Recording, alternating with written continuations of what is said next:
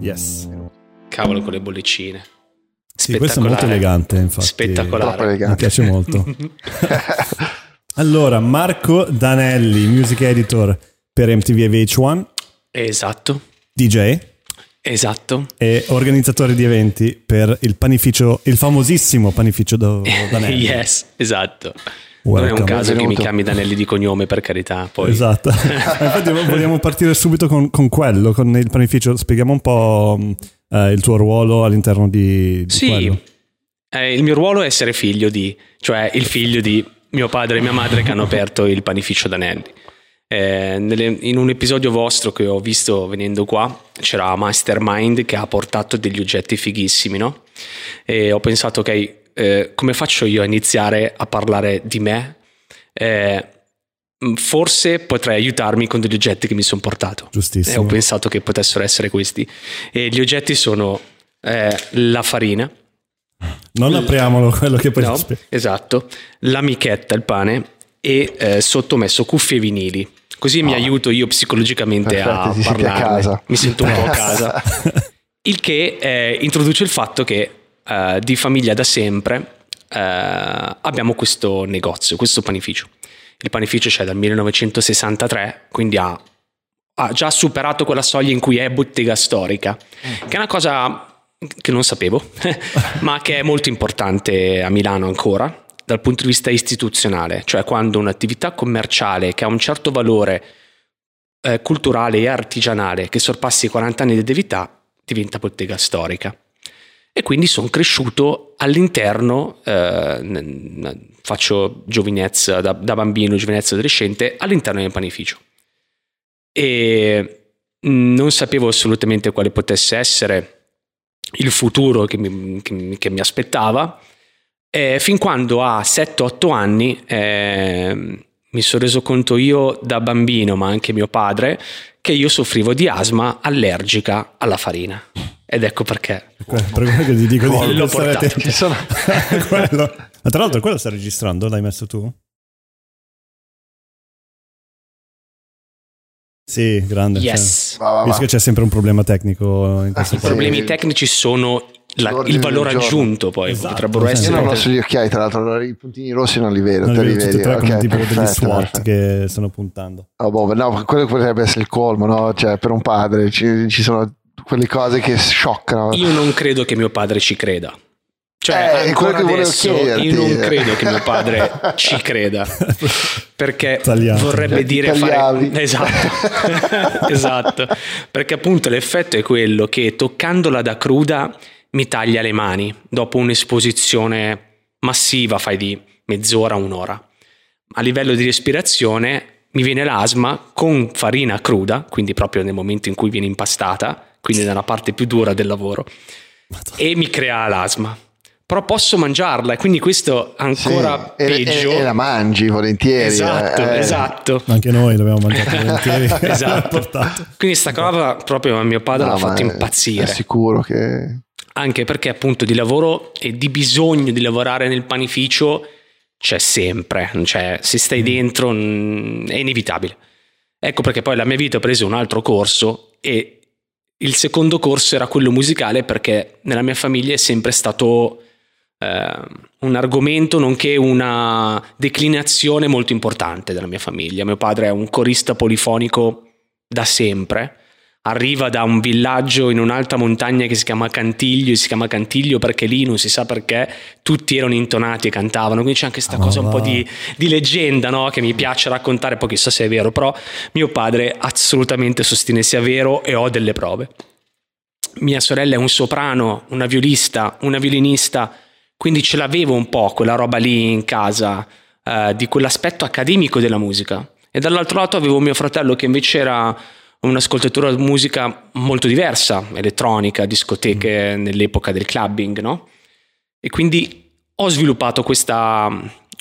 Um, ho sviluppato e coltivato questa roba della musica nella mia vita.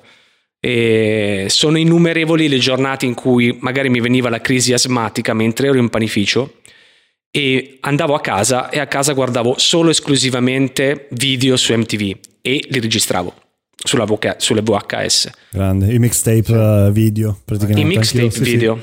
Sì, e facevo. giusto una... mh, allora, quando diventi adulto a un certo punto ti tocca fare delle cose che non vorresti mai fare. Comunque io ho preso tutte le VHS e le ho messe tutte in una sc- scatolone per doverle buttare via, ma è un anno e quattro mesi che non le ho buttate via. E quindi occupano uno spazio utilissimo Ah, ma non riesco. E quindi ci sono tutte ste cazzo di VHS con dentro i videoclip che mi hanno formato e che per me sono diventati molto al di là di un passatempo. Cioè da subito mi è entrata sta roba in cui dicevo mi piacevano troppo per essere solo una passione passeggera Ma MTV è stato così per penso tutti noi perché Eh, Sì, no, sì, a sì. me a livello fotografico, immagine, così, eh, cioè era, era troppo d'impatto queste cose che riuscivano a creare, no? questi mondi che ti facevano sentire, eh, cioè, come A si volte dice? quasi So- spaventoso. Sì, è no? trascendentale totalmente, cioè, senti due, ehm, due, due note, vedi due colori e subito avevi cap- cioè, ti entravi in quel mondo lì ed era tantissimo il guarda. motivo che cioè, penso che tutti quanti hanno voluto Mm. iniziare a fare qualcosa di creativo, cioè nella nostra generazione. Poi era qualcosa di completamente diverso in una TV generalista statica di Sì. brutto, mentre tu invece arrivavi lì e in tre minuti venivi fulminato da un montaggio pazzesco, oppure delle immagini con anche dietro delle spese, cioè Sì, perché delle comunque idee, delle idee, per me no? erano le idee che, idee. che mi hanno scioccato, cioè, Mm, co- mm. come fai a pensare di fare queste cose no? e poi realizzarle? Era Sì, quello che- Sì, roba cioè, incubi, trip. Sì, ma per qualsiasi video di Smashing Pumpkins, cioè, no- non potendoli concepire io da solo, cioè, mi, mi scioccava il fatto che qualcun altro ci riuscisse. avesse potuto pensarci. Mm, mm. Sì, questa roba qua anch'io ce l'ho proprio. Cioè, mentre parli tu, vengono comunque dei brividi a me perché mi ricordo esattamente che emozioni mi provava a vedere determinati video. E ora non so se è la stessa cosa per un ragazzo, diciamo, del 2020 in parallelo alla nostra età durante le trasmissioni di MTV, no? Perché quella cosa è arrivata come un- una specie di meteorite che noi mh, non giudicavamo eh, era quasi qualcosa di alieno, ecco, tu vedevi un video dei Massive Attack eh, e dicevi, oh mio Dio, ma cosa sto vedendo? A tal punto che mi ricordo che mia madre non voleva che io vedessi i videoclip, perché eh, erano talmente tanto veloci, da un certo punto di vista anche aggressivi, non per forza violenti, ma aggressivi nel modo di essere. sì, sì, si imponevano no? proprio. Si imponevano Cioè, dentro. Eh. I video dei prodigi. Esatto. Quindi per lei era il male, quindi me- sta cosa... Cosa stai sempre lì a guardare i sentivano anche videoclip? loro, cioè loro vedevano Sì. una cosa e loro li spaventavano, no? Perché sono è come noi quando guardiamo un TikTok. No? Ci Vero. siamo quasi scioccati, no? È E- vero, ed è e diciamo, ma questa roba qui è troppo veloce, cioè ovviamente ti sta creando qualche danno perché ormai siamo più grandi e capiamo cioè, tutto quello che sta dietro a un'immagine. È vero, no? sicuramente ti sta creando qualche danno per me, è proprio la frase simbolica di, che tu non sai spiegare, non è assolutamente vero, penso di no, cioè sono sano più No, o meno, non capisco. Eh. però quella cosa di non capire una cosa così veloce, ma anche un insieme di immagini più musica, che invece noi abbiamo interpretato subito, cioè la nostra generazione proprio la, fum, Sì, sì. L'ha proprio Beh, era presa, fatta per noi. era Era fatta proprio sì. per noi, è Io, inutile. io adesso ho visto l'altro giorno i- la discografia di Mark Romanek Madonna, che ha fatto tutti i video che ho detto, cioè io nella lista ho, una playlist di video Ah, e, e i primi che ho- erano i primi che ho inserito dentro quando YouTube è nato e li ho trovati i suoi e non lo sapevo poi piano Sì, piano ci arrivi dopo, è vero. ci arrivi dopo e ho detto ah cavolo una persona Mm. Ha creato la mia Mm. totale educazione visiva Mamma mia, sì. no? Quando, non so se ti è capitato, c'è, è uscita a un certo punto quella collana di eh, DVD. Eh, Divi cosa? DV, Cosa? DVD. Infatti l'ho detto come dire, oddio, stai dicendo una cosa da boomer. no, in cui c'erano proprio i, i capostipiti del videoclip, quindi c'è, so, Spike. Fulton Sky. Corbin, Spike Jones, eh, Gondry, ecco, no? E, e effettivamente non, è- non si è più ripetuta mm, una, una No, cosa così proprio. Cioè un tot di artisti visivi che hanno cambiato completamente il modo di intendere Mm, e di Mhm. vedere la musica. E anche a me è capitata la cosa che dici tu, perché a un certo punto ho detto: Ma, ma veramente questo video è dello stesso Sì, era mente no, malata. regista? Sì, è Dici, lui. "Cazzo, Tutto Wow. lui. Romanek. Romanek Sì, e Chris Romanek, Cunningham ma e Michel Gondry. Però Michel Gondry mi, mi sa di più tardi. È leggermente più tardi in tipo- confronto, certo. Sì, esatto. Allora, cioè, Sì. anche lui mi piace un sacco, però cioè, è, è- più dolce. Sì, anzi, è no? arrivato per disfare una super iperproduzione. Esatto. E farti vedere, guarda che sta cosa si può fare anche in maniera più artigianale. Mm, mm, Basta che ti creo, tipo, ne stavamo parlando prima, magari un sistema un po' a Inception, no? Ma Inception però artigianale, visivo. Ti Sì, sì, creo eh, delle facce col cartone che si muovono e ti faccio Let Forever Be dei Sì, Chemical o la- Brothers, no? Il- la doccia di Jack White. Ah, cioè, beh, eh, che eh, adesso mi viene in mente la canzone. No, beh, c'è quello mm, mm, ehm, della moltiplicazione delle batterie. Anche Ah, quello ad però esempio, no? c'è un video bellissimo fuori di testa che forse lo conoscono in pochi che- di, di Jack White dove c'è Michel Gondry dentro una doccia che disegna delle facce sul, sul vapore Ah, sì, è vero, però non mi ricordo il titolo. neanch'io Eh, lo mettiamo nelle, nelle note Sì, infatti, meno male che ci sono le, le descrizioni. esatto e praticamente va avanti e, e- ma, ma ovviamente la doccia deve essere caldissima e ogni volta che, che passa la, pros- la prossima strofa la prossima linea lui ricomincia il disegno che- e si muove è un fumetto che si muove costo del video il- praticamente il noleggio della macchina foto- della cinepresa e, del, e dell'acqua che hai consumato È Eh, la Michel- diaria di Michel Beh, Gondry. vedi, che eh, forse- sì, no, no, no, dire la costo di produzione pazzesco No, pazzesco infatti. grandissimo Sì, me- mi ricordo sempre quello tipo del, del treno, del binario, Sì. che ogni palo della luce andava su un beat. Star Guitar dei Chemical Brothers. O... Sì, Forse sì, sì, sì, sì, era quello. Perché sì. quello, per esempio, è fatto un po' con questo criterio qua. Fighissimo. In cui Poi non lo noti subito. Ah, siamo- che lo faccio io? Stiamo sul leggero. No, no, no. non lo noti subito. ehm, sì, cioè, dopo riassoci la. cioè, mi capitava a me sta cosa. In cui magari sei a ballare, no? E, e mentre stai lì in discoteca, magari stai pensando completamente ad altro, la roba che ti viene in mente è il video.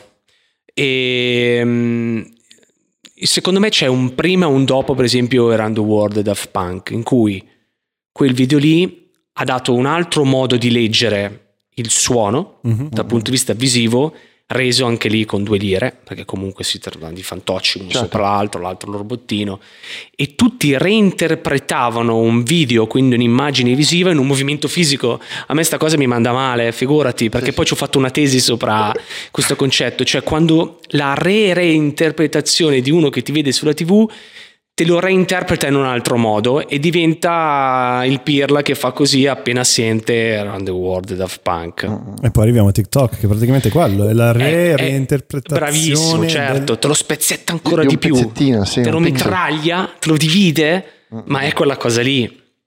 E, e il fatto che tu lo rimastichi, no? Cioè tu lo rifai, ma seguendo quello che è più adatto a te o seguendo magari il balletto della più famosa, però tu gli dai un carattere magari. È come il campionamento dei pezzi soul anni Mm. 60, 50, che poi sono diventati pezzi hip hop. Sì, Sì, cioè, Totalmente- la musica è quella, no? alla fine, ma è un po' l'arte, è quella, è Mm. riimmaginarti Mm. eh, il concetto, ma cioè, anche per esempio artisti hanno tratto, c'è, c'è un pre e dopo Newton, no? Sì, Nell'arte, certo. c'è un pre e dopo Einstein nell'arte, perché il, il, um, il concetto del mondo è cambiato, e allora il concetto che potevi esprimere nell'arte è cambiato. No? Mm. nel momento che non c'era più soltanto Dio, non dovevi più di- dipingere gli angeli, potevi anche cercare di, di di- di tagliare una, una tela e fare il fontana e spiegare il taglio in, in, Certo. interspaziale, no? invece Cioè- magari di metterci lo sgambetto come tipo faceva Caravaggio che invece ti diceva ok ti faccio la bella opera sacra però intanto ti metto dentro qualcosa che non Esatto. ti aspetti che non capisci perché magari non puoi capire se è del clero non ho- eh, e magari si metteva il suo autoritratto nello sgozzato Esatto, eh. avevamo Verbasco, come si chiama su Mauro, Mauro Di Vito, Mauro Di Vito, che è un uh, storico storico d'arte. d'arte, che ha parlato proprio di quello. E questa me la devo andare a recuperare questa non l'ho vista Sì. Lui, è, lui è specializzato in cercare i autoritratti nei, ah ma va eh, no nei bellissimo. Cioè, lui ha, tro- ha trovato tutto un lessico di immagini di, di posizioni delle mani oppure robe che, che indicano il fatto che questi personaggi sono un altro ritratto dell'artista. Ah, be- be- bellissimo. Mm. Anche lui ha portato i props, come te. Eh, vedi, i Ha geni, portato i i libri geni- che lui fa tu, già la- è appassionato di calligrafia, quindi ha, ha portato tutti questi libri disegnati, scritti a mano. Eh, vabbè, ma quella è un'altra categoria. No, Io li ho portati per No, dire tu hai da qualche portato- parte devo no, partire. Tu ho hai portato l'amichetta milanese classica, sì, ragazzi. sì, sì, sì. allora, riportiamo un attimo il discorso Ma su infatti- quello perché Cioè, il, il panificio Danelli non, non fa ovviamente solo pane, perché fino a prima del lockdown eh, facevate anche Sì. eventi musicali molto fighi. Mm, È una cosa che mi è piaciuto tantissimo, questa, questa da pensare e da fare, e deriva dal fatto che dopo un po' che lavori eh, nella musica, ma nella musica dal punto di vista del programmatore musicale, no? Eh, la musica è qualcosa che ti arriva solo attraverso il eh, videoclip ed è un prodotto. E come tale, uh, questo non doveva accadere. Però hai visto la maestria con cui ha, La- ha- ha stoppato Sì. la rovesciata? Sì, l'ha preso di gomito, l'ha ritirato su. Il Mac ha fatto parlate- tipo così. mentre voi parlate No, vado a prendere- non passi, come Gandalf. You shall not pass Vabbè, questo è un grande classico. Però sì, appunto. Sì, è, è un lì prodotto. che è, è un prodotto, no? E, mm, il fatto che poi vada tanto a concer- ai concerti, ma lo faccio certo per conoscere delle band, per vedere dal vivo, per vedere se sono credibili, ma è comunque in parte scollato, no? E avevo il bisogno, io personale, di fare qualcosa di più tangibile con la gente. Perché nel mio lavoro vuol dire che tu parli, lavori con la musica, ma lavori con la musica in totale solitudine. Mm. Quindi sei tu, le tue cuffie e ciò che ti arriva, che guardi nella maniera più oggettiva possibile. Quindi non sei davvero tu. È la tua Difficile quello, eh. è l'estraniazione da te, l'esperienza ti fa quella roba lì, ma non è non, non- non mi soddisfava del tutto un bisogno probabile, probabilmente che io avevo. E mm, da lì era ancora un periodo in cui non era tanto, tanto sviluppato a Milano, ma mi sono lanciato in questa cosa dei concerti dal vivo sul marciapiede, davanti al negozio. Ehm, sono andato in SIAE a parlarne per dirvi loro erano un po' sconcertati sul fatto che un panificio eh, facesse, volesse fare dei concerti serali. Allora gli ho spiegato: no, guardi, che c'è già una, è già un punto di aggregazione. È vero, è un punto di aggregazione di età più alta. Inizio a avere dei giovani, però a me piacerebbe troppo portare della musica per strada. E si tratta di capire quale musica puoi portare e non portare eh, alla merce di tutti, cioè di un pubblico che non è di eh, appassionati di quel cantante, è più probabile che sia un pubblico di passaggio.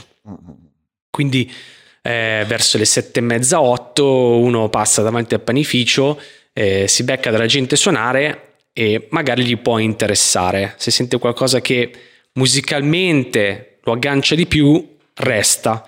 E magari consuma, ecco, no, pensiamo anche a, Vabbè, alla, certo. alla roba di business brutta, quello- becera. quello serve, però serve quello tutto. serve, no? Non è stato di certo non ci guadagniamo da quelle cose lì perché il guadagno che c'è dal concerto per strada è praticamente nullo. Quello che invece guadagni è eh, un allargamento di come vieni considerato.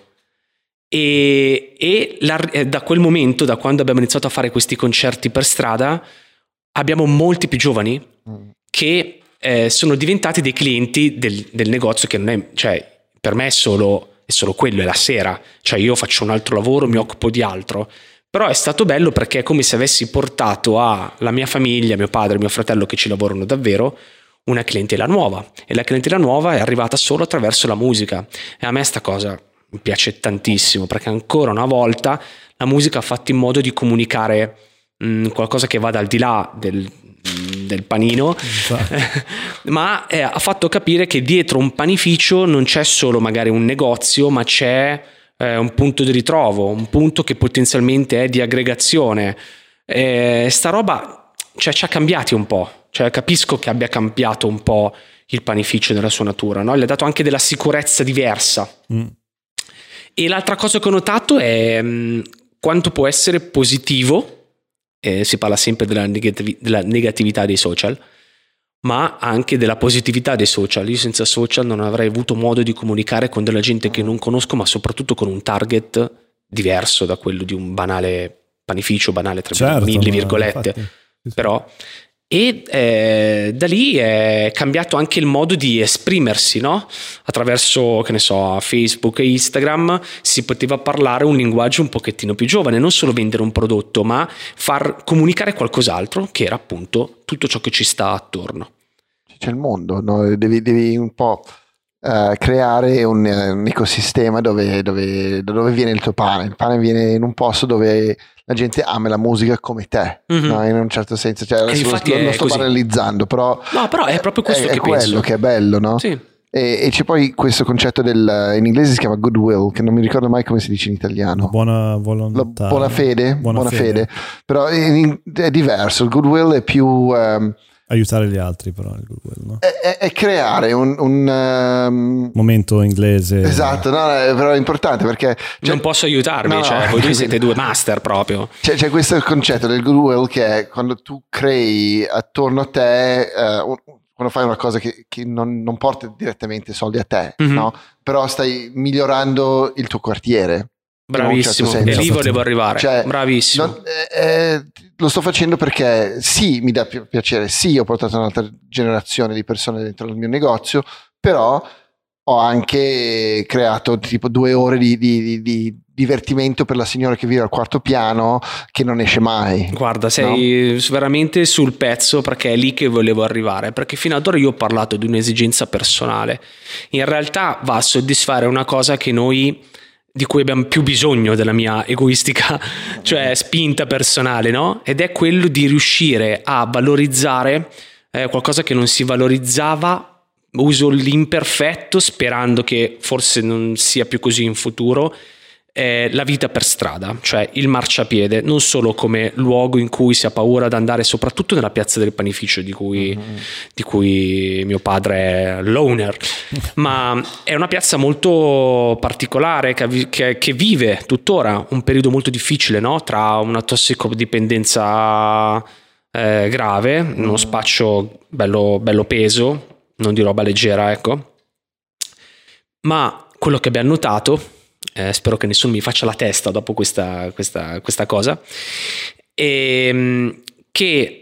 eh, oddio, sta entrando Eh, no, qualcuno. c'è, c'è Andrea che è il nostro ospite di, di- di fortuna. Aspetta, Ciao che Andrea, aspetta facciamo che mi entrare. sposto che ti faccio entrare.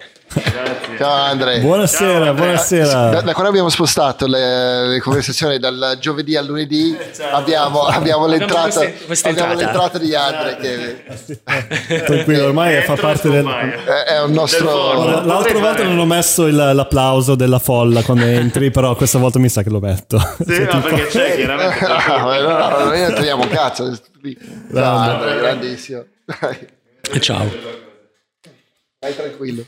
E quindi, E quindi quello che mi ha creato è ehm, tu fai vivere la strada non più come qualcosa che spaventa e mi ha fatto piacere che davanti al panificio si creava un pubblico di età completamente diverse, di persone che nella loro vita quotidiana non si avvicinano, e parlo di bambini, parlo di persone anziane proprio, o di famiglie, che la musica univa e non era gente che si sedeva al tavolo a consumare mh, da me, ma era gente che creava un capannino di persone, un'arena naturale di persone che avevano voglia di sentire e vedere musica dal vivo. Eh, a ballare anche. e ballare, perché poi un attimo, no? Tu gli porti una band swing, per esempio, no? Qua siamo vicino allo Spirit di Milano, figurati. Cioè, si è creato anche un mondo al- milanese attorno allo swing, no? Sì. E quindi abbiamo avuto anche serate in cui ballavano in mezzo alla strada, magari serate in cui c'era poco traffico. È successo che proprio riempissero il nostro angolo di piazza eh, di Baglia 2. Ed è bellissimo vederlo. Ed è una cosa che ha creato dell'intrattenimento anche dai balconi. E per dirvi, uno pensa, Madonna, chissà quanto avrai rotto le palle ai vicini, no? E, e invece no, ci sono stati, ma proprio pochissimi, c'è solo una persona che ci chiama ed è una persona che in realtà non può sentire la musica qui nel panificio perché abita troppo lontano. E quindi c'è qualcosa sotto che non va. Certo. Ed è l'unica che ci ha chiamato dicendo dovete finirla di fare questi eventi, fanno casino, vi ho sentito ieri a mezzanotte. Non è vero, perché la musica finisce alle nove e mezza. Infatti, cioè, voi siete molto No, rigidi sì. su quello perché poi Rigidissimi, perché sappiamo a cosa andiamo incontro. Ma c'è sempre un Cioè, rompicoglioni. quella responsabilità sempre. lì è enorme perché poi le multe che possono arrivare sono salate, no? Oppure ti etichettano un panificio come un problema. Invece no, noi volevamo solo il lato positivo. E è capitata una sera in cui sentivo gridare da un balcone dal quarto piano ed era una vecchietta. Ero preoccupato, anche mio padre si è preoccupato, giustamente, ha detto guarda che stanno urlando dal quarto piano. Allora ho fatto, ho tirato giù, ho detto alla, alla band di prendersi un secondo di pausa e ho proprio detto signora cosa c'è? E invece questa signora non voleva che smettessero, anzi lei ha offerto dal quarto piano del balcone da bere alla band Ah, perché grandi. le piaceva. Allora ha detto queste qua, il prossimo giro me lo metti sul conto a me. Fantastico. Fantastico. In quel momento lì io ho timbrato, ho detto, fi, questa sì che è il valore aggiunto che possiamo raggiungere. No? poi- questa è la cosa è, che è cerchiamo. difficile poi, non è una cosa che dici vabbè, lo Eh, faccio. se, se metti in NWA a tutta Certo. la palla, eh, sì, no, forse crea qualche problema. Certo, però certo. ovviamente se metti un gruppo swing o qualcosa che, Sì, che- abbiamo che girato ha un- diversi generi, però è ovvio che Cioè- va incontro. Cerchi di mettere di, cer- di portare della musica aggregativa che possa essere di accompagnamento a un aperitivo, a un passaggio per strada, senza troppe esagerazioni, e ottieni già un qualcosa, cioè ottieni già un qualcosa in più che prima non avevi. Che poi questo ci- è una cosa che volevo dire che ha più parti, quindi abbiate pazienza. Ragazzi, qui è No, no, nel eh, senso, perché- cioè, il, il fatto che tu l'hai visto in modo molto ragionevole, perché Sì. hai parlato prima di andare alla CI, Sì, certo. dover spiegare, cioè, que- è uno skill quello. Mm. Cioè, tipo anche il fatto di sapere con, cui- con chi stai parlando, chi ti dà i permessi per fare le cose. Cioè, un gruppo punk, un gruppo rap direbbe, ah, fanculo, noi mettiamo la nostra musica, Certo. fanculo gli altri, eh, no? E invece quello è, una- è un'arte in sé, cioè tipo sapere quando, cioè mettere in- insieme i vari i gusti, cioè una- un gusto che potrebbe piacere, appunto lo swing, io non lo ascolto, però se lo sento in Certo. strada, fo- cioè sei un po' incuriosito. Sei incuriosito. Cioè questo ti è venuto dal, dal lavoro o è una cosa tua di, di ragionamento che dici vabbè non, non posso essere, non posso mettere solo la roba che piace a me ma devo ragionare tutto, cioè devo argomen- argomentare tutte le mie, le mie scelte. Sì, certo. Eh, io penso che sia proprio l'insieme delle due cose. È una formazione personale molto aperta sulla musica, che poi è quello che mi fa fare il mio lavoro, perché io comunque metto un sacco di musica che non mi piace, che non ascolto, no? Però con ciò non vuol dire che la metto in programmazione con lo schifo, anzi, io voglio trarre il miglior vantaggio dalla musica di merda che posso programmare, no? Che poi, anzi, valorizzarla oppure capire perché piace agli altri. Ecco, questa è un'altra cosa molto difficile, no? Cioè, dopo un po' dici, ok, cos'è che sta piacendo così tanto di questa musica? Succede poi un effetto tipo sindrome di Stendhal che magari poi inizia a piacerti davvero, no? Cioè, inizia a dire, ah beh no, adesso inizio a capirla un po', ma con tutti i generi musicali un po' nuovi, secondo me succede. Non penso che mi sia piaciuto la prima band post-rock che ho visto nella mia vita.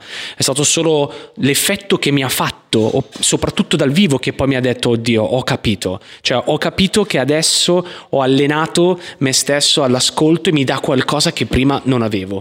E quindi quella cosa lì è già un po' eh, dentro nella mia formazione. Poi facendolo di lavoro ti aiuta a oggettivizzare e a dire, ok, innanzitutto eh, non voglio che ci sia l'associazione eh, panificio, musica, musica swing. No, non è vero, perché ho portato altri generi. La cosa importante per me era variare, no?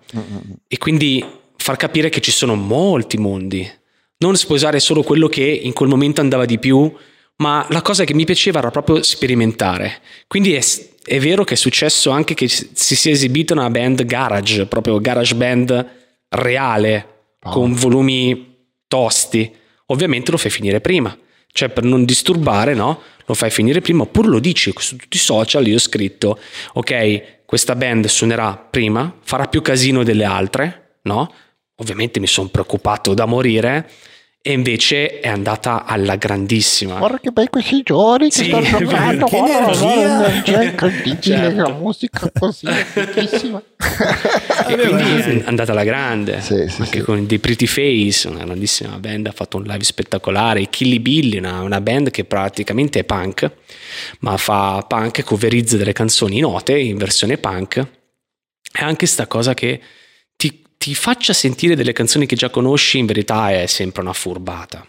Perché ti Sì, mette a certo, posto, sì, sì, sì, ti ovvio, fa sentire ovvio. nella comfort zone, no? Ok, picchiano come dei dannati, ma stanno facendo Cindy Lauper. Vabbè, ma allora Fighissimo. Oppure grande. chippiano come dati stanno facendo Elvis, così becchi l'altro target, no? Ma i Pretty Face eh, dove suona eh, Filippo? Filippo Troncone? Troncone è uno dei Pretty Face. Che è un altro band. collega di MTV, Ah, eh, sì. anche lui che eh, spaccano di brutto, hanno fatto la, la cover di... Cioè a me venne sempre in mente ehm, i Rage Against the Machine perché l'ho sentito lì la prima volta la canzone, però non mi...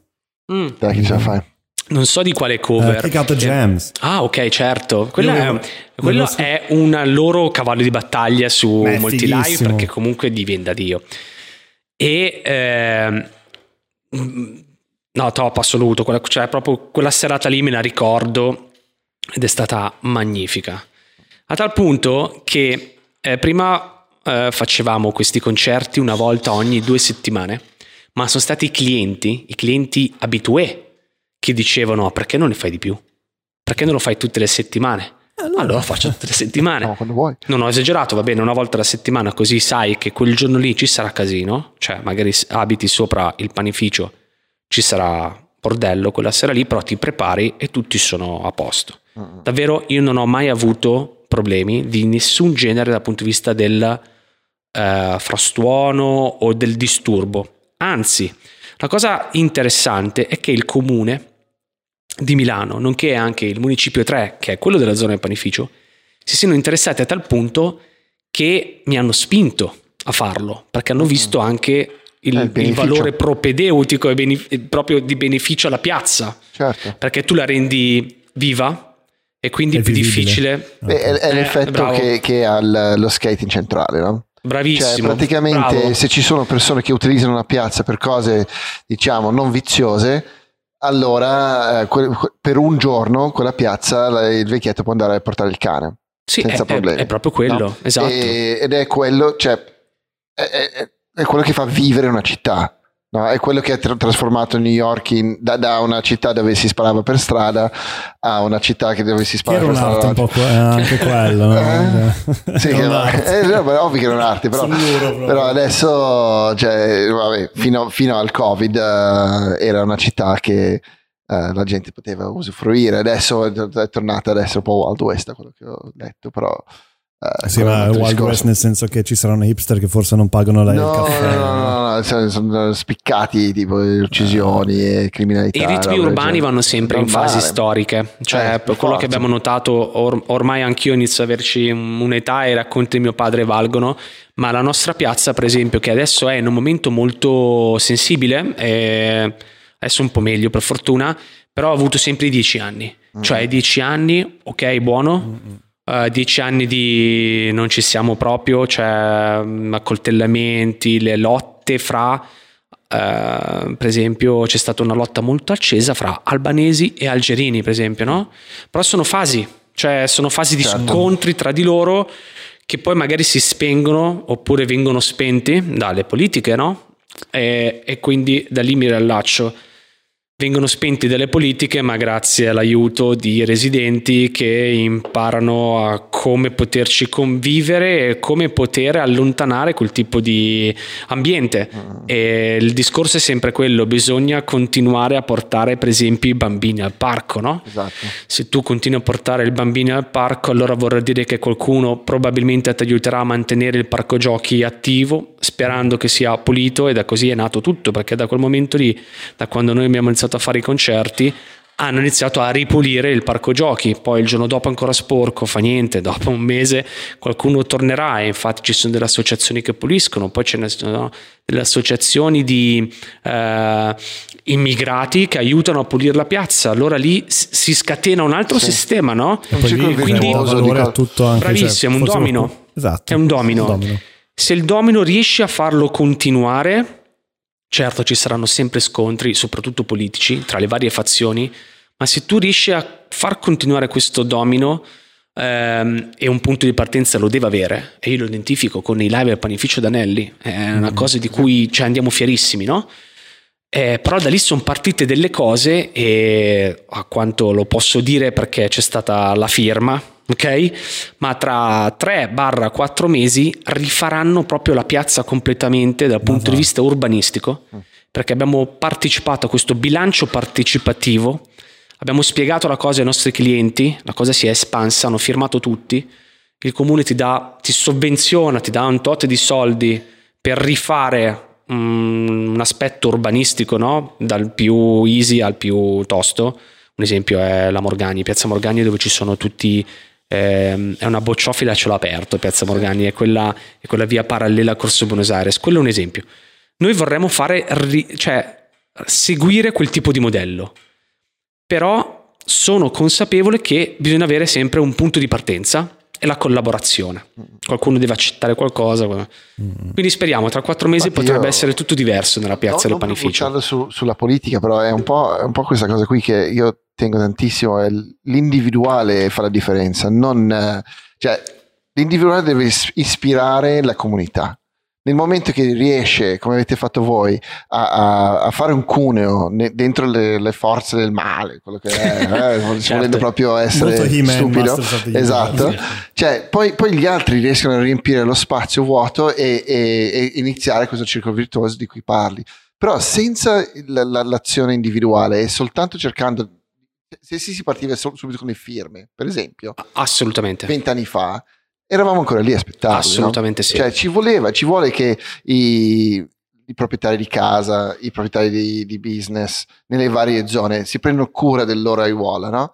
Certo. E poi eh, cioè, nel, mom- nel momento in cui qualcuno fa cagare il cane sul marciapiede, Certo. eh, viene massacrato perché Certo. ovviamente cioè, qui in Bovisa cioè, puoi fare più o meno quello che vuoi. Poi ho visto, cioè, hai proprio parlato della cagata. Sì, esatto. In in- in- io vivo in uh, via Durando, che è dove Sì. c'è l'università, e lì è proprio una, una mina, cioè, proprio- cioè fai un Noi campo minato totale. abbiamo due vie che sono proprio il Il il fulcro, del- della zona. Sappiamo che quello di non puoi camminare Certo. e a posto così.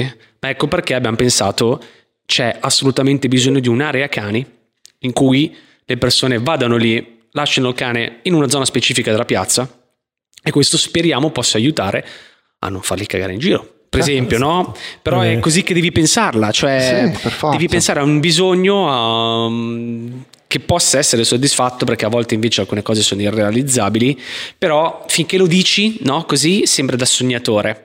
Ma ecco dove arriva la cosa che non ti aspetti, cioè magari il cliente che è un esperto è un architetto urbanistico. Esatto.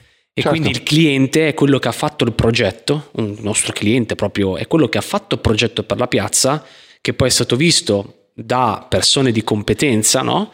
E che hanno detto ok, va bene, può essere aggiustato qui, può essere aggiustato là, però il progetto è sano, cioè ce la potete fare, Esatto, ce la eh, possiamo è fare noi. importante, che tipo è, è- è un classico problema ehm, dello skate che noi siamo tutti dei scappati di casa praticamente, però eh, è, è quando c'è un evento, un momento dove puoi forse costruire un... ehm, tu ce l'hai? Ce l'ho. Ehm, quando puoi costruire uno skatepark o sistemare una piazza, Mm. non ci sono proprio le persone Sì. Competenti. competenti anche a livello di proprio Burocrazia. burocrazia, quindi Ah. Cade, cioè, ma- ma- cade male. Certo. Invece quando c'è quello lì, lo skater, che forse ha skatato de- negli anni 70, che è diventato architetto, Mm. automaticamente che può mettere la firma che ha un minimo di testa, qualcosa succede. Eh E sì. quindi cioè, non sai mai chi è quella persona lì. No, poi è una botta di culo, cioè nel senso Eh, certo. è una Sì, botta sì. di culo enorme, ma Il anche discorso del goodwill che dicevo prima, che avendo creato un, um, un- un- un incubatore di, di- di volersi bene in qualche senso, cioè poi arriva il tipo che dice vabbè io ci metto un po' di tempo uh, anch'io, perché ve- vedo che loro ci stanno mettendo il tempo, allora ci metto anch'io due minuti. bravissimo. Eh, e poi arriva l'altro e quello. dice anch'io ci metto due minuti, perché Certo. vedo che gli altri si stanno sbattendo, allora lo faccio. No? È proprio così. È quello, E no? Infatti, chi, gli- chi gliel'ha fatto fare a questo qua di lavorare? Diciamocelo, cioè nel senso gratis, chi, cioè stai lavorando per qualcuno? No. Si è messo lì, ha preso del tempo, l'ha fatto, ma l'ha fatto anche perché c'era una squadra a questo punto di altri residenti alla pari che loro l'hanno svolto nella comunicazione, nell'andare in giro a far firmare dei Esatto. fogli, ognuno ha anche la sua declinazione sulle cose che può fare. Esatto, è, è Ok. appunto quello che tante volte vuoi aiutare e non sai come. E non sai come, Cioè, esatto, io non, sì, io non certo. so fare, non so andare dalla CIA, io Sì, non sì, so cioè, suonare. Ah, però no, sono un architetto. Ah, guarda Questo che- posso dare, Allora, certo. mi serve proprio l'architetto. Guarda. E così è andata. che- Anzi, addirittura per um, una- un, un altro residente che ha compartecipato nel progetto è diventato un, eh, una possibilità per i suoi studenti del Politecnico per misurarsi con l'urbanistica e quindi anche loro hanno fatto un progetto che poi è stato altro materiale su cui poi strutturare la sintesi del progetto che oh, io poi sto dicendo questo livello su livello su livello. su livello, sperando accada, ci hanno detto che accadrà e quindi io lo dico Sì. libero, spero che sia veramente così, ma lo dico dopo diversi anni di lavoro dietro. Però quando succederà sarà la prova che davvero l'individuo, la spinta iniziale di una cosa positiva, nel senso proprio filosofico del termine, cioè creare qualcosa, scatena qualcos'altro che può creare a sua volta qualcosa di molto più grande dell'idea originale. Sì, sì, Quindi- ma io sono convinto di questa cosa. Ogni volta che, che si tocca con mano cioè, c'è sempre qualche beneficio anche per il pubblico poi, per, per tutti quanti, quan- quando l'individuale ci riesce. L'individuo ci riesce. Ma poi cioè, si percepisce tanto la- la- l'autenticità in cui si viene fatta una cosa, no? Tante volte, cioè, ormai siamo abbastanza abituati, tu hai parlato di social media, i Sì. pro e i contro, Sì, certo. Cioè tante volte si fa una cosa giusto per sembrare che fai quella cosa lì o sei Certo. appassionato, invece quando fai una cosa veramente perché ci tieni, ci metti di più. Sicuramente, cioè Certo. perché devi proprio far vedere che la cosa funziona, e che, che ti piace fare quella roba lì. Però una volta che, agga- eh, che aggancia, hai, agganciato quella persona per, Certo. per- non dico per sempre, però per un No, po'. però, però effettivamente è stato così, cioè per noi, cioè molti ci agganciano prima di tutto all'aspetto artistico musicale e poi a, vabbè, ci vengo anche a prendere il pane. Infatti, No, è stata la chiusura è- del È cerchio. una no? chiusura che invece è, diciamo che assolutamente il pane è la prima cosa, cioè non ce n'è. No, infatti. quell'altra cosa è un valore aggiunto a cui io penso il sabato, che è l'unico giorno in cui ci posso pensare davvero, eh, a- a- per non togliere tempo al mio lavoro vero. Ecco, no?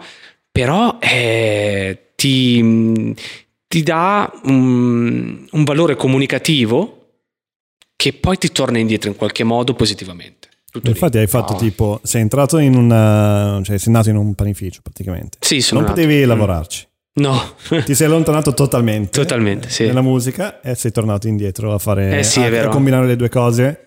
E quindi mi sa che a, a livello familiare deve essere una, una soddisfazione. assolutamente mio padre era spaventatissimo e lo capisco perché ero spaventato anch'io anche se non lo facevo vedere. Perché comunque tu parti con una cosa che non hai mai visto, non è mai successa, in una piazza pericolosa in quel momento e chiami una band a suonare per strada. Fa rumore, comunque fa rumore, non sei abituato, ma eh, dalla seconda volta che è successo ho visto cambiare completamente la vibrazione di mio padre su questa cosa. E, e da lì ha detto wow, ci siamo, funziona. e poi ho messo a posto anche mia madre, ma mia madre secondo me era già a posto prima. E da lì, quando poi vedo che la mia famiglia è ok, cioè ormai si sente nella, nel- nella comfort zone in questa cosa, allora ho iniziato a cercare di renderli più vicini col tempo, finché non sono arrivato al una volta a settimana. Fin quando non è arrivata Ah, sta roba. eh, esatto, poi è arrivata Esatto. roba qua che, Sì. che è L'innominabile. disastro. Una mazzata, sì, sì, sì, sì, sì. Però Ma invece, cioè, tipo a livello familiare, sempre, Mm. tipo, eh, sei riuscito a farli suonare anche, visto che. è un argomento scottante. Allora, eh, mia sorella, che appunto è una musicista al 100%, non vuole suonare al panificio e la capisco, perché è, è come se tu eh, mischi delle cose Mm. che non vuoi mischiare e vuoi tenerle Mm, mm. divise, ma suo marito però sì, perché suo marito è un jazzista che viene ogni anno, è un trombettista Ah, jazzista, quindi perfetto per quel tipo di cosa, per quel tipo di ambiente, di contesto, sa declinarsi molto bene e quindi lui è venuto, quindi quella parte familiare diciamo che è posto. soddisfatta. Sì, sì, sì. E il coro di mio padre non gliel'ho mai detto a mio papà, ma eh, ce l'ho lì, cioè vorrei tanto e sarebbe una cosa enorme perché si sta parlando comunque di un coro di 45-60 persone in polifonia, Ah, però all'aperto è difficilissimo. Ci deve essere anche uno spazio che in questo momento non c'è. È un'idea che ho sempre lì nella tasca. Un giorno vorrei che qualcuno vedesse cosa significa sentire dal vivo un coro polifonico di voci maschili e femminile. In giro per la piazza, come se fossero persone che Sì, sì, sì, cantano tipo, a caso. Fighissimo. flash mob. Cioè, il, nostro, eh, il nostro nonno e il nostro padre eh, cantavano in Sudafrica in, eh, nei cori degli alpini, perché il coro degli alpini ha dei distaccamenti un po' in tutto il, in tutto il mondo, dove ovunque c'è una comunità eh, di italiani c'è una specie di, di coro degli alpini. E tirano- è un club, e tirano insieme eh, tutti quelli che sanno cantare un minimo e li fanno fare anche tipo le gare tra di loro e roba Ah. del genere. Poi ma anche il vinile, no? sì, sì, sì, sì, ce Ah, allora era sempre emozionante sentire anche lì erano solo voci maschili, però il, il coro è- può essere molto, molto, molto Eh, sì. forte. Mm, E mm, uno non. Adesso purtroppo lo si associa sempre, anche se ultimamente sta cambiando, e secondo me, grazie alle serie TV. Ho questa Mm. teoria in cui sempre più spesso si sentono anche delle parti, soprattutto di action, di suspense, di tensione, accompagnate da un coro polifonico, no? sì. Però fino a poco tempo fa era la musica del, del vecchio, un vecchio, no? Ma sono tutte persone che secondo me non hanno avuto la possibilità di sentirlo dal vivo. Perché dal vivo è una manata Sì, che io bomba. Mm, mm. cioè pareggio veramente a un concerto post-rock, cioè l'effetto che mi fa su di me è quello. Una volta ho sentito un concerto di mio padre su un compositore greco contemporaneo, mi ha stonato come mi hanno stonato i Mars Volta dal vivo. Cioè era talmente tanto complesso ma mi è arrivato che io poi non ho parlato per tutto il post concerto perché ero scioccato da quello che avevo sentito. E è questo mi dispiace. La musica nella sua semplicità, poi, cioè la voce della persona Sì, insieme, cioè il villaggio che canta Sì, sì, insieme. eh sì, sì, Esatto. quello è il valore. Ma che film, cioè Us, stai parlando di Us? No, no, no, no, no, ho un po' di esempi, eh. Ho un po' di esempi di... Boh, per esempio, sono venuto qua ascoltando... È una settimana che per rilassarmi a livello meditativo sto ascoltando eh, un Night Tales, un Late Night Tales, che è un... sono una serie di ehm, raccolte musicali di artisti di profilo che però non fanno sentire solo la loro musica ma anche pezzi di altri. In questo caso è quello di Agnes Obel Agnes Obel alcuni lo chiamano. E dentro c'è eh, un, uh, brano eh, corale che è lo stesso brano usato anche eh, nella grande bellezza. Mm, ok. ok? E quando io sento quel brano o lo propongo, magari in macchina, uno dice subito: Cazzo, questa è la scena in cui c'è Sorrentino che fa questa cosa, oppure "Mm, che ansia che mi crea. In verità dipende a cosa lo associ. E eh, mi è capitato ieri di vedere una, una puntata e c'era ancora una volta quello stesso pezzo, usato in un'altra declinazione, sempre solo voce. Però la voce, se usata anche con le pause, la cosa importante nel coro spesso è il silenzio che c'è quando smette una voce e inizia un'altra, oppure quando smette un soprano ma inizia un contralto. La pausa in mezzo è ciò che fa la Lo differenza. spazio negativo. Mm.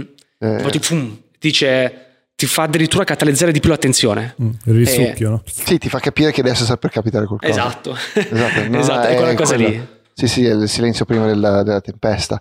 E, e adesso sto- io sto ascoltando perché mia figlia si è scimmiata di brutto sulle canzoni dei marinai. Ah sì? no? Tipo i si scienti. no? Sì, certo. Uh, perché io mi ricordavo, cioè, per, per tranquillizzarla, le- le- le- base, le- la- certo. la figlia di due anni e mezzo. 15 uomini, Ah, 15. esatto, quella roba lì. Eh, vabbè, no, io non sono un grande cantante per niente, però eh, c'era la, la canzone What Shall We Do, The Drunken Sailor, no? che erano di quelle tre canzoni che mi ricordavo abbastanza bene per poterli cantare da quando ero piccola. E adesso mi chiede, "Ah, papà, mi fai il Drunken Sailor? Allora, allora ho detto, vabbè, aspetta. E, e- e- bere, e su, e su TikTok c'è tutto un, ehm, No, un filone assurdo sui Sea Shanties. Perché nati da eh, la canzone dei vichinghi. One day I will buy eh, la barca. eh, e allora, cioè, praticamente partendo da quello, ci so- si sono formati questi piccoli gruppi di, di- di- di cori eh, che cantavano questa canzone. Poi hanno scoperto altre antiche shanties e adesso è nato tutto un movimento E via di assurdo. reinterpretazione ancora una Esatto. volta. E in adesso poi caso. Elon Musk di Tesla l'ha, l'ha ripubblicato che anche lui ascolta i Sea Shanties. Grandissimo. È vero, nella puntata di Joe, Joe Sì, Rogan, sì, no? sì, era- io ero lì, ah, va vedi, allora è proprio una cosa del zeitgeist che tutti stanno ascoltando questa roba qua, perché è un po' tornata ed è Sì, adesso c'è proprio una, una fame di eh, autenticità. sì. Nel senso anche cioè, in tutto, cioè nella musica sta tornando il grunge, cioè proprio il... Bravissimo, c'è comunque sì, questo... S- Sì, per fortuna perché è anche Sì, mischiato eh, con il trap e tutto, Sì, cioè il sì, pop certo. contemporaneo, quindi bisogna fare un lavoro come hai fatto te, devo, Mm. capi- devo avere un'empatia musicale di capire perché piace questa roba qua. Mm. Infatti è perché c'è anche un po' di depression tra i ragazzi, anche se stanno bene a livello tecnologico e tutto. Ah, secondo me il periodo qualcosa. Covid è veramente grunge. Eh sì, sì, è sì, eh, veramente è così. grunge. Infatti Cioè, questa, anch'io, come puoi vedere, mi sento molto grunge. Cioè, eh, sì. Ah, è vero, è vero. incredibile, A caso, eh? totalmente incredibile a caso. caso. Eh. Infatti, Però sì, cioè, ci stavo proprio pensando perché hai ragione, eh, è un periodo in cui vengono fuori e per fortuna esplodono queste piccole, dei piccoli C4 di generi musicali che pensavi persi e per fortuna non si perde mai niente. No. In realtà non si perde mai niente. C'è sempre una nicchia C'è che sempre una nicchia che può potenzialmente farti esplodere una bomba e tu non sai da dove arriva. In questo periodo storico è vero che tutto è asfaltato da un certo tipo di standardizzazione, ma è anche vero che è talmente tanto mm, sparpagliata la cultura che è molto più facile che qualcosa che tu pensavi sconosciuto un mese prima, il mese dopo te lo ritrovi al top. E quindi è vero che il grunge in questo momento è il ritorno delle chitarre, eh, tipo, vabbè, in America, cioè in, in Inghilterra, tra Idols, tra eh, i Fontaines DC, di Shame, stanno finalmente riscoprendo proprio quel tipo di chitarrozzo, no? Sì. E, e quindi poi cosa succede? Che ciò che c'è ora a livello di mainstream si potrebbe contaminare con quello che propongono queste band e quindi c'è trap con molte chitarre. È una Sì. cosa che già, cioè non è che è una Tipo cosa... non- Youngblood che sta Esatto, facendo- non sto parlando di niente di nuovo, sto parlando proprio del fatto che è già in atto da 2-3 anni questo riuscire a commissionare questi, queste- questi generi musicali anche Post Malone se- cioè per esempio una cosa che ha fatto Post Malone bellissimo è eh, la- eh, quel, quel concerto in casa rifacendo completamente ehm, il disco dei Nirvana Cazzo, Ah, quello me lo perso. dovete vederlo No, bomba. Dovete Lui vederlo perché tanto, tanto, spacca, tanto. ma spacca Sì, nel sì, senso che è credibile. Quando fa quel genere musicale, tu dici, ah ma cioè anche il superficiale, secondo me, vedere quel video lì che dura comunque un'ora, ti viene da pensare, ah non sei solo un, tra virgolette, coglione che fa la trap, Mm-mm. con tutte le virgolette che si possono mettere che un genere musicale esplode solo se ci sono delle ragioni reali per farlo esplodere Esatto, sì. e quindi non, non bisogna bistrattare niente, no? È solo che quando poi la cosa diventa emulazione su emulazione su emulazione, è ovvio che uno dica basta, non ne posso più della trap, ma basta poco per muovere questa cosa, tipo le chitarre, e fartelo diventare qualcos'altro di molto interessante, no? Per esempio, Perché lui, lui suona molto bene la chitarra, come Infatti. Machine Gun Kelly, che lui ha sempre Bravo. fatto rap proprio a livello di, eh, cioè non dico Eminem a livello di bravura, però quello stile No, lì. però è quello a cui pensavo. Io pensavo, mentre parlavo di Post Malone, dicevo, cazzo, un altro è Machine Gun Kelly, è un fa altro solo punk adesso. che fa solo punk. Ma è un punk che in realtà non rinnega, cioè è come se non tradisse niente di quello che lui portava prima. Mm. Non è che sta parlando un altro linguaggio, è come se avesse portato il suo pubblico in un altro ambiente. Sì, che poi il, il punk e l'hip hop non sono tanto distanti come filosofia, allora Infatti, cioè, so- sì. sono, sono nati in, in due contesti diversi, però il, È con il- due il- tecnologie diverse. più che altro. Esatto. Ma il disagio è quello, nel senso il, il mondo ci è dimenticato, siamo messi da parte, Facciamo eh, non, non troviamo un posto, Mm. faccio- urliamo il nostro disagio al mondo. Cioè è quello. C'è, mi c'è un fai- disco che ho ascoltato che è veramente grunge, nel senso che proprio sembra di sentire ehm, delle melodie alla Smashing Pumpkins, ma un portato di chitarre e soprattutto di voci simili alle Alice in Chains. Si chiamano Narrow Dead, Narrow Head. La mia Mhm. pronuncia inglese non sarà mai come la vostra. Bene. Eh, Però per i nostri- il però, nostro per esempio, pubblico. quel disco lì eh, lo ascolti e non ti fa, sen- cioè, non lo ascolti pensando è un'emulazione.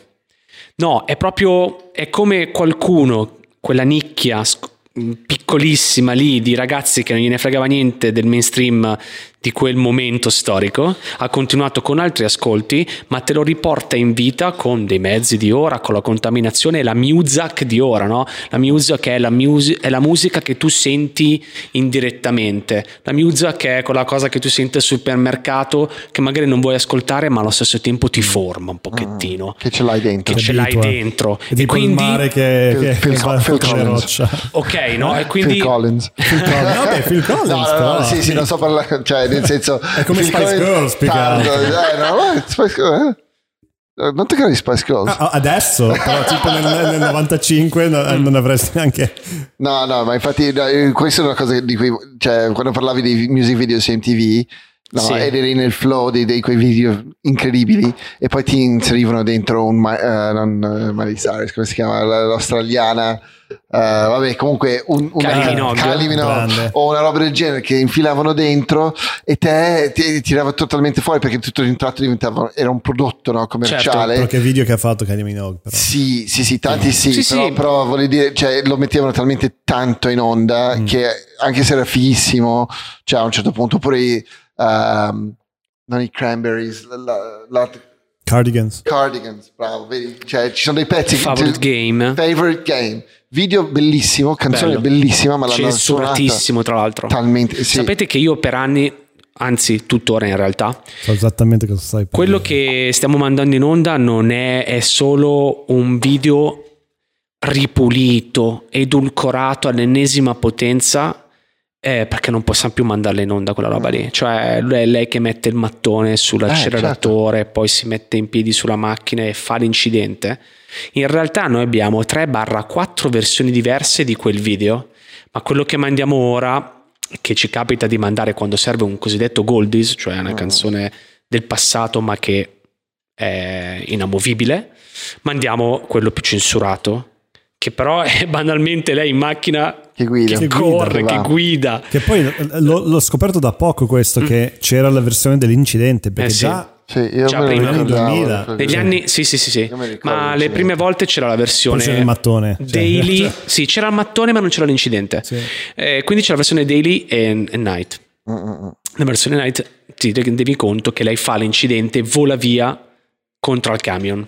Mm. Cioè il camion fa l'incidente e lei vola via e lo vedi proprio, vedi in macchina. Madonna. Però è un mondo. Eh, eh, Però ha rotto il cazzo a un certo punto quel video lì, no? Perché era Sì, talmente tanto overplay. Sì, mi Sì. viene- Che però, però- è però che mi veramente- viene fuori quel, quel video perché probabilmente l'hanno proprio massacrato. Lì arriva il Oh. discorso veramente, il, il- il discorso puro del programmatore musicale in cui sei costretto a mandare un video tantissimo per farlo arrivare perché il target di persone che guardano la tv musicale come MTV in realtà sono persone che guardano la tv non per tanto tempo, Mm. lo guardano in pseudo zapping per un tot di tempo e quindi non sai se vedranno o no il video di Kylie Minogue. Tu per farglielo davvero arrivare, visto che è un video e una canzone di successo che tutti stanno comprando all'epoca, Certo, ok? esatto. Perché adesso, ok? Te lo devo mettere una volta all'ora, cioè ti arriva. Sì, perché ci ho speso soldi. adesso Ci hai speso soldi, ma, ma è anche un discorso proprio di devo mettere una carta d'identità del canale. Tra i vari video potrei scegliere quello di Kylie Minogue perché è quello di più di successo, no? Ma se un ragazzo guarda la TV, e mi sa che era il nostro caso, per più di due ore di fila, Mhm. MTV sei fuori target, tu sei già Certo. un appassionato e quindi ti becchi le ripetizioni. Già lì cominci a vedere anche esattamente a che ora vanno che- le cose. può essere, esatto. certo. Era quello, era... All the small things mi ricordo che Ah, arrivava anche sì, In quell'ora che, lì. che- che quell'ora per lì. quanto mi piaceva All the Small Things a un certo punto diceva "Ah, basta Non ne posso più. oppure Pensavo che- Frozen di Madonna Mm. che era un video, Madonna, che era un video incredibile però era su ogni 5 secondi allora Mm. cioè, non ce la facevi più cioè era uno dei- di quelli che ho registrato perché era Certo, anch'io. Almeno ho tre VK VHS in cui c'è dentro Frozen Certo, di Madonna. Ma, ma la transizione l'abbiamo, dove eh. lei diventava i corvi nel 96 Sì. Cioè ragazzi stiamo parlando di magia non era Sì, sì. tecnologia quello Eh, poi Sì, era, sì. fatto, era fatto bene. Madonna, Sì, che video. proprio bene. Che video incredibile. Che poi Madonna in quel contesto non si era mai vista. Mai. no, no, era- Anche perché finalmente riacquistava un legame con uh, un'attitudine molto più spirituale dark e quel video centrava un obiettivo che fino a quel momento non pensavi potesse essere centrato da un artista Sì. come Madonna, no? Invece quell'album in particolare è stato anche per lei una roba di Sì, una L'ha rivoluzione. portata fuori nella stratosfera perché da, da cantante pop un po' pesante, un po' Ripetitiva, tipo no? non ripetitiva, ma No, che, che- che strizzava l'occhio al, Sì. al- al- al- um, alla bestemmia e tutto quanto, però non lo faceva veramente, no? cioè era tipo un Sì, la, la- guarda, la ragazzina che ti vuole fare un po' eccitare, un po' esatto. così, invece lì acquista un È altro profonda. valore e eh, anche dal punto di vista musicale lì ha fatto una scelta Mm. grossissima perché comunque è andata a beccarsi un produttore che allora era solo un nome underground della Londra subculturale e ha tirato fuori un album che era una scommessa, Mm. una scommessa che poi ha cambiato proprio le sorti anche della musica in toto perché quando una cosa del genere te la fa Madonna dal punto di vista sia Certo. visuale che musicale automaticamente ti crea il famoso effetto domino e tutti gli altri in qualche modo dicono beh allora lo faccio anch'io Esatto, Ma l'album eh, era proprio fare. Frozen? No, non so come si chiama l'album, non mi ricordo. Perché poi dopo, quel- dopo quello c'era Ray of Light. Ray of Light, eh, sì, subito dopo che era riportato un po' Esatto, di luce. e poi nella è roba, esatto, no, no, cioè, ci sta.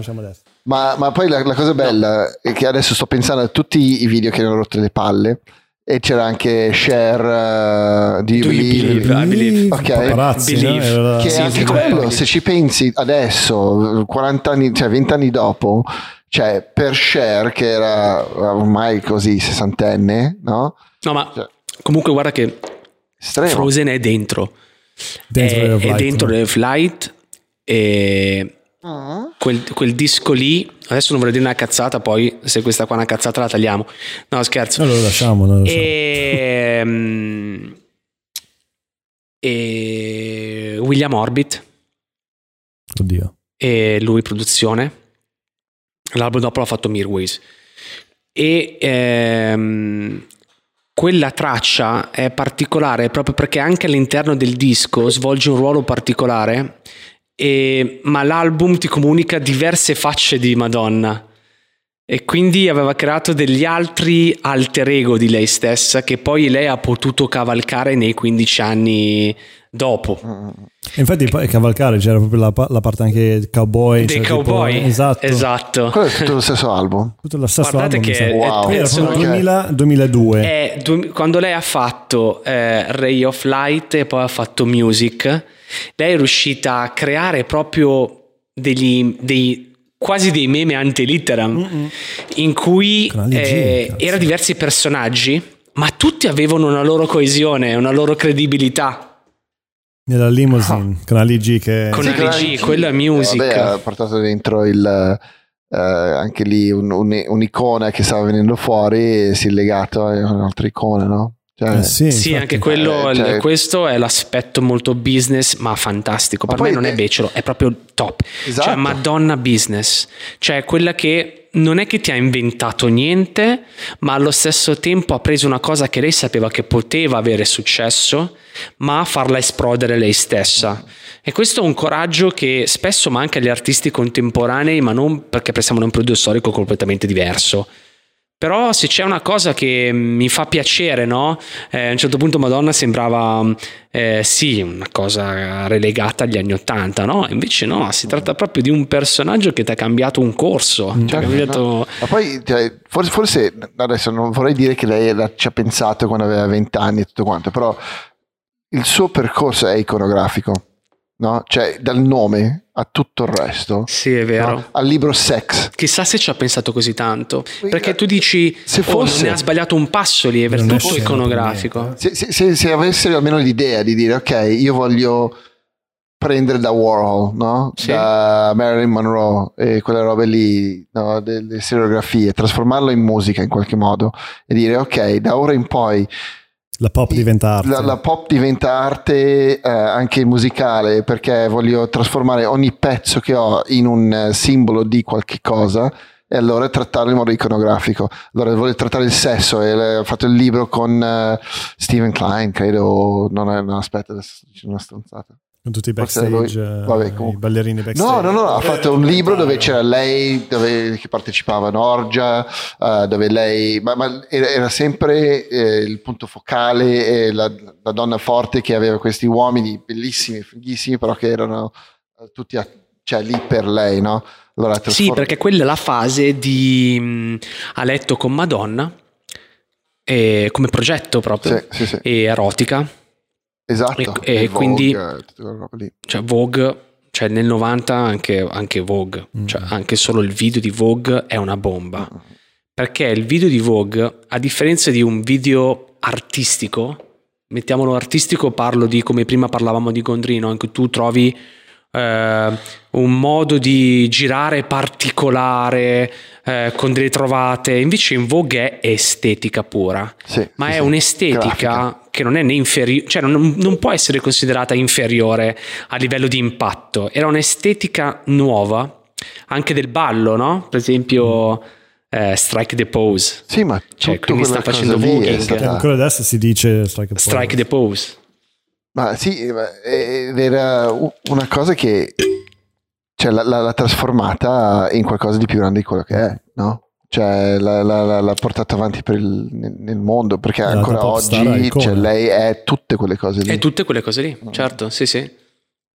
Però mi piace particolarmente, ogni tanto non, non- non sono di certo un fan di Madonna, però per esempio nelle lezioni universitarie è una cosa che porto sempre per dire difficile, ri- cioè difficile ripercorrere e rifare questa Sì, cosa. è- è Perché questa impossibile. cosa non ti riesce più. Cioè, Con una- prima donna. Ma no. Cioè, nel senso, un Come Lady certo punto- Gaga che ha avuto quella que- lei ha dovuto cioè lei è stata come tanti artisti nuovi che eh, pop no hanno quel problema di essere co- coppioni di altre Sì, persone ah, subito ti dici, ah, eh, vuoi rifare. Madonna? E invece ah, poi vuoi essere devi- una coppia? E devi devi- esagerare al massimo come Miley Cyrus uguale Esatto. devi esagerare al- fino al punto di dire minchia è una- una- un pagliaccio e poi tiri dentro Sì. e E lo, fai, e, e lo fai combaciare con un percorso che abbia una sua valenza, una sua coesione. Esatto. Però è vero, qua infatti Lady Gaga, figurati. Nessuno dice più che è subito- Madonna dei poveri. Adesso non più, basta. No. Ormai l'ha superata quella No, cosa perché lì. adesso è,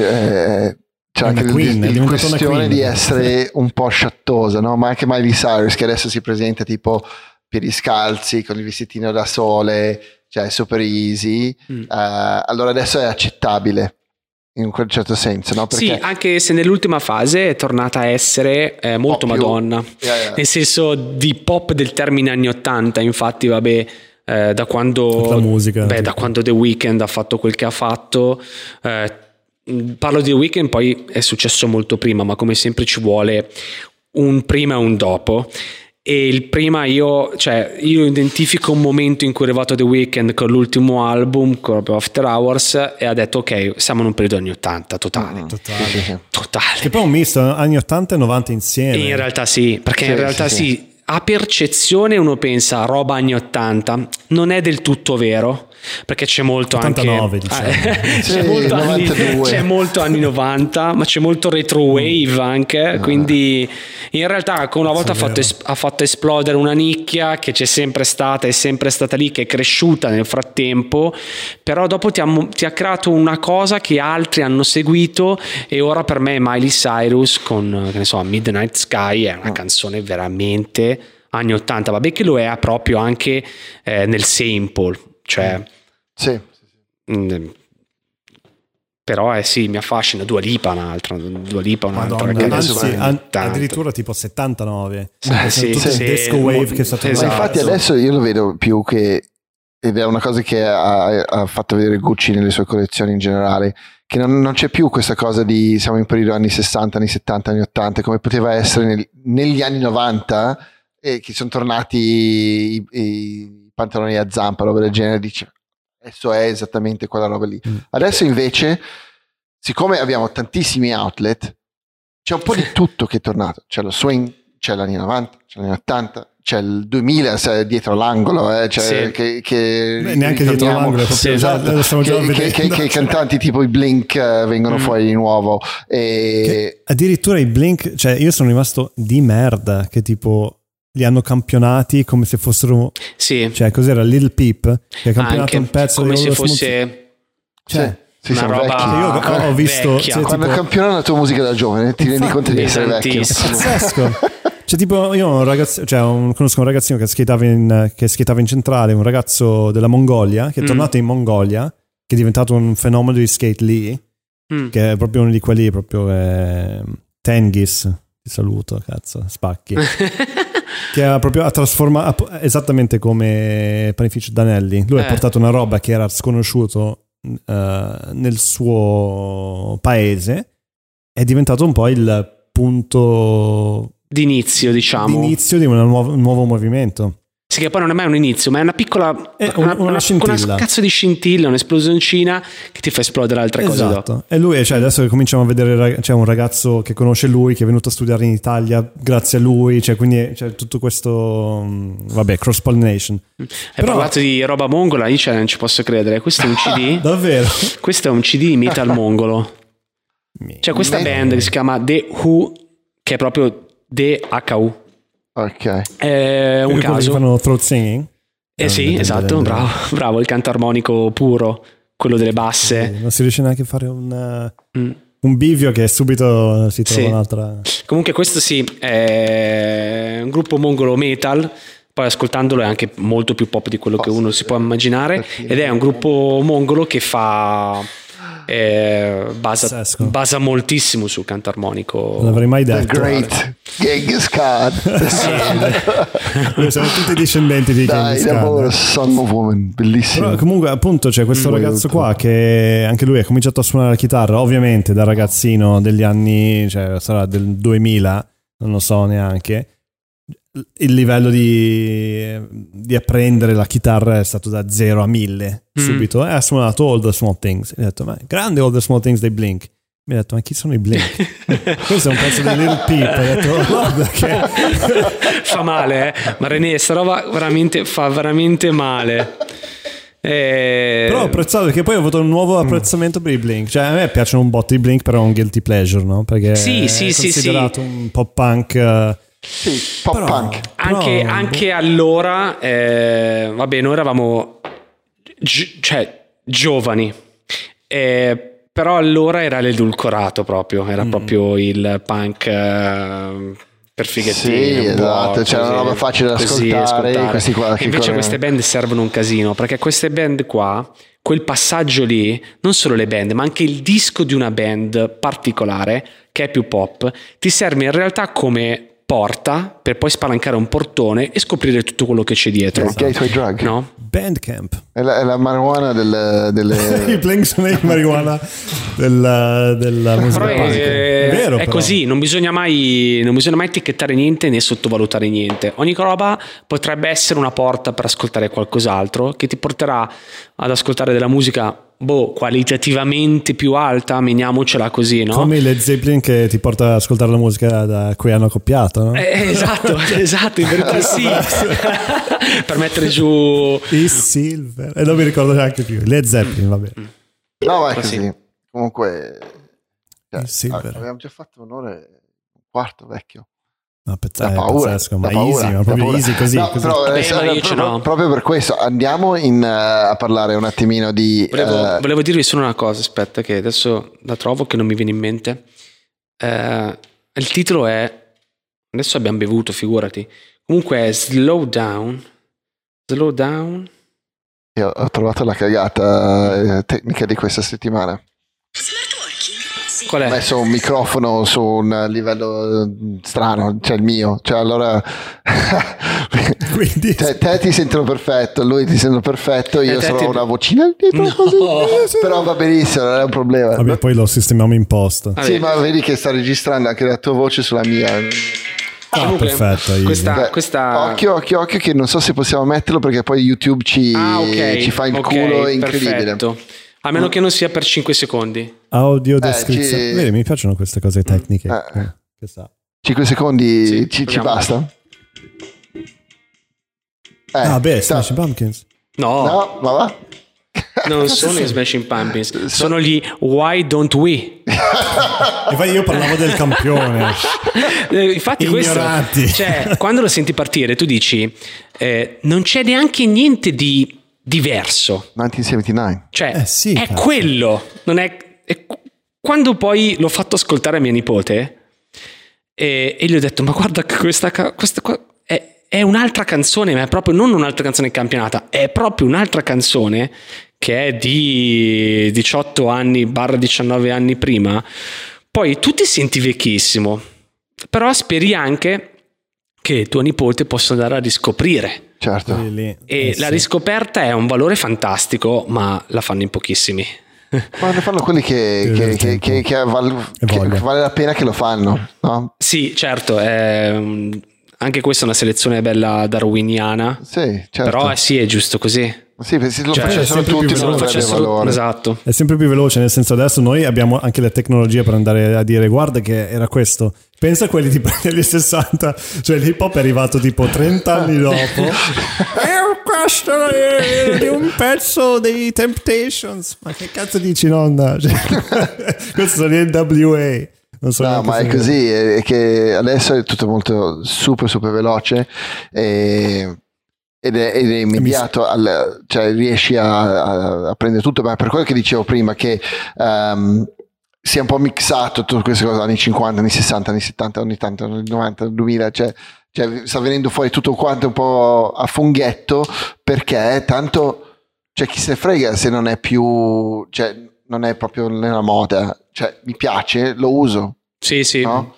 E, e prendi un po' dappertutto. Perché ha sempre valore. Infatti mi, mi fa ridere che mi, sa- mi fa più sorridere più, più che ridere che escono dei pezzi degli anni, non so, passati, giusto per essere generici, che diventano il, il pezzo più venduto o più ascoltato su Spotify Mhm. perché è diventato un video di TikTok tipo Sì. no, eh, cazzo, adesso avevo anche un esempio. Adesso hai la mente a formaggio. Annebbiata. Ma mm, anch'io avevo una, una cosa molto interessante da dire in questo momento per interromperti, ma mi sono dimenticato esattamente. Sono gli effetti del prosecco perché voi siete abituati a bere birra. Esatto. Invece il prosecco è diverso. Lo sentite, vero? Il, prosecco arriva un po'. È diverso.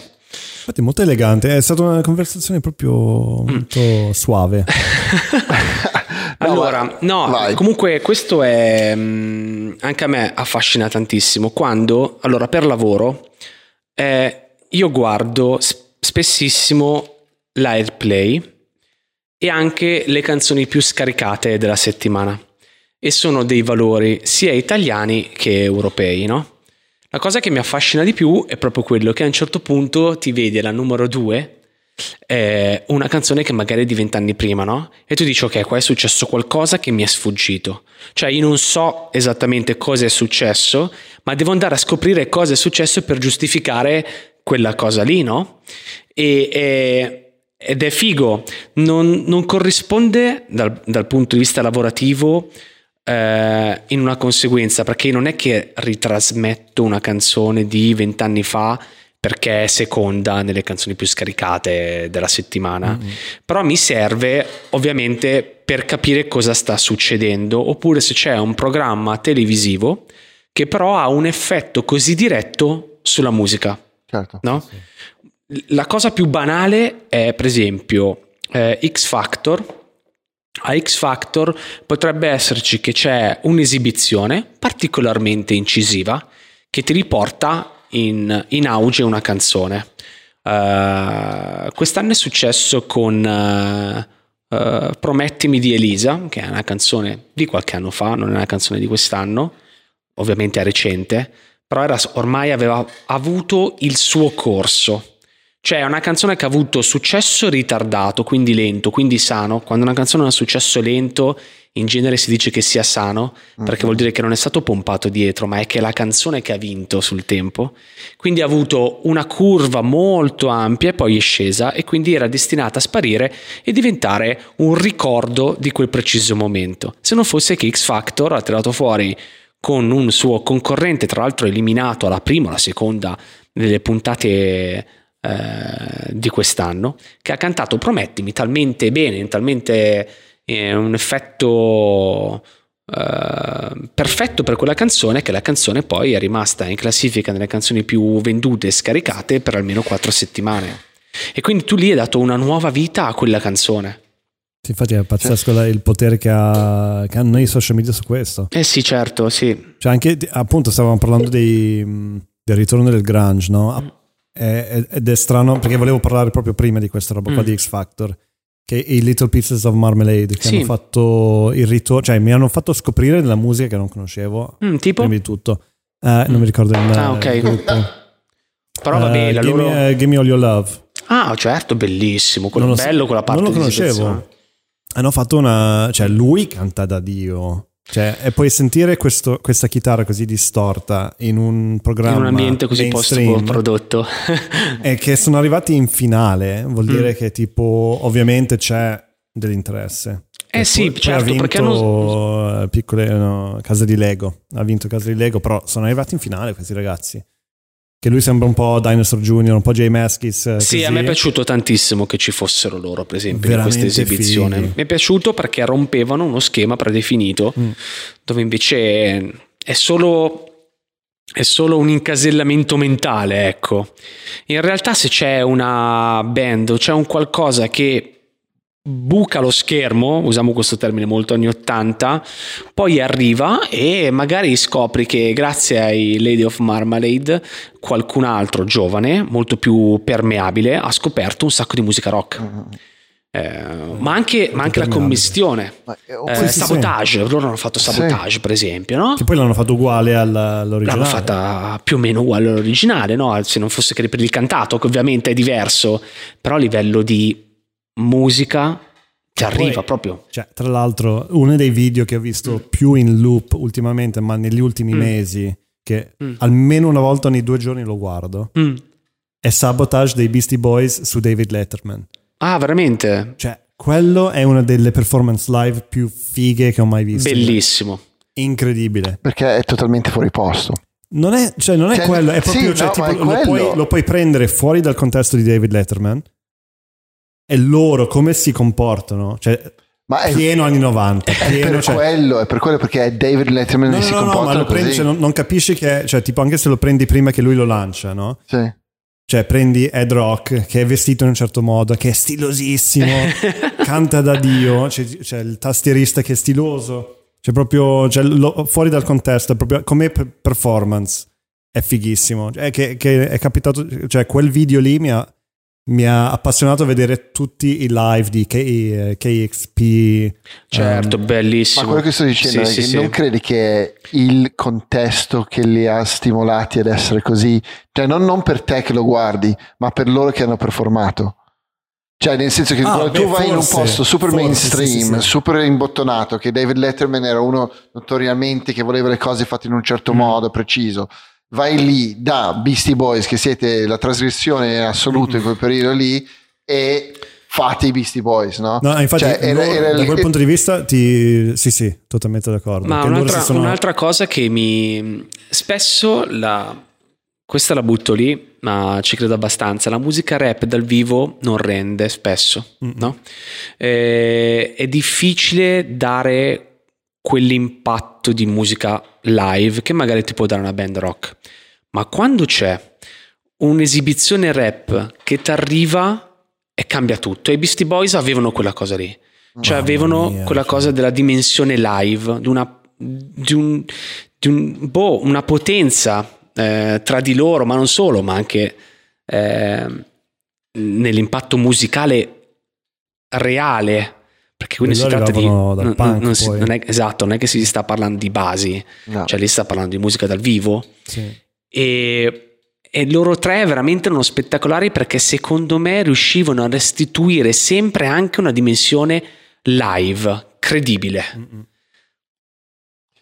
Che video? Spike Parliamo- Jones quello lì, eh. Sì, Sa- Eh, sì, Sabotage. è uno dei più belli. Sabotage è Eh, spettacolare. Incredibile. Ma cioè, un valore di produzione incredibile anche. Cioè, ma che- Però anche lì mi bello. piace, a me piace tantissimo anche il valore ironico che dai al video. Sì. Cioè quel, quel- quel nuovo significato che riesce a dare ad una canzone, che secondo me è quello che veramente fa del videoclip un'opera d'arte e quando te lo sposta dal significato singolo della canzone, che poi le canzoni sono tutte interpretabili per carità, ma tu guardi un video e automaticamente è come se tu potessi dargli del nuovo significato. E a me l'humor, per esempio, e l'ironia nei video mi fa impazzire. È una cosa che per esempio succede spessissimo con tutta la videografia dei Depeche Mode, che erano considerati una sorta di copi oppure musica dark. No? È vero, certo, hanno, un, hanno una- un loro lato molto dark, no? ma nei video, per esempio, spessissimo sono invece molto humor, inglese, molto inglese, però anche lì Car- Corbin è riuscito a dargli un altro valore, un valore aggiunto che più volte Martin Gorno, che è mas- cioè, lo scrittore dei testi delle migliori canzoni di Depeche Mode, diciamo l'85% delle canzoni le ha scritte Martin Gore, dice è meno male che è arrivato Anton Corbin che è riuscito a dare questo humor inglese che io non riuscivo a volte a far passare all'interno delle mie canzoni. Però Sì. quello è un valore aggiunto ai videoclip È, incredibile. è- è l'unico ehm, opera visiva dove è permesso un po' di humor. Eh. Perché nel- nell'arte no. Cioè, se tu fai l'arte visiva, veramente quella vera, nel momento che inserisci un po' di humor, vieni subito declassato, no? A- a- e non va bene. Eh, nel cinema, o è un film comico, oppure è difficile inserire proprio l- quel tipo di humor lì, un po' eh, in inglese tongue in cheek, no? un Sì, po' simpatico. neanche, neanche percepito e quindi viene considerato un fallimento. Diciamo. Esatto. E, e allora ne- cioè, nella fotografia non parliamo, soprattutto quella di moda, cioè se tu cerchi di inserire un po' di humor che io ci, ci provo da vent'anni da questa parte, Ti cioè, svalorizza il prodotto. Non ce la fa, no, ma non lo capiscono perché è gente priva di umore. Cioè, proprio, cioè, proprio c'è poco da fare. Piena ma- di moda, cioè, ma privo la- di la- il umore. mondo moda proprio non ha, non ha, non ha assolutamente ironia. ironia, autoironia, ciao, lasciamo perdere. Perché la mia, la mia idea è che sono tutte persone che sono state prese per il culo a, a scuola per sempre, praticamente, perché erano quelli che si vestivano un po' strano, roba del genere. Allora la battuta la vivono un po' come una frecciatina personale. E ogni volta che cerchi di infilare dentro c'è se- proprio il jock eh, stronzo che fa. Mentre nei music Questo video podcast ha portato un sacco di clienti nuovi. a Eh Andy. sì, eh sì, immagino. Viene così, no. Ma- No, ma tanto siamo a un'ora e venti, cioè nessuno arriva fino a questo punto qui, allora è difficile, ci arriviamo noi e i nostri visti anche i vostri che sono arrivati anche a due ore, quindi... Sì, Ah, eh, tre ore molto ubriachi, Eh. ancora abbiamo un'altra bottiglia dietro, possiamo È arrivare perfetto. Eh, andiamo avanti dopo. Però il, vo- volevo riportare un secondo un po' di serietà Sì, e tornare su di te, cioè, co- cosa insegni? Cioè? Allora, ehm, per arrivare a fare il programmatore musicale a MTV è stata una...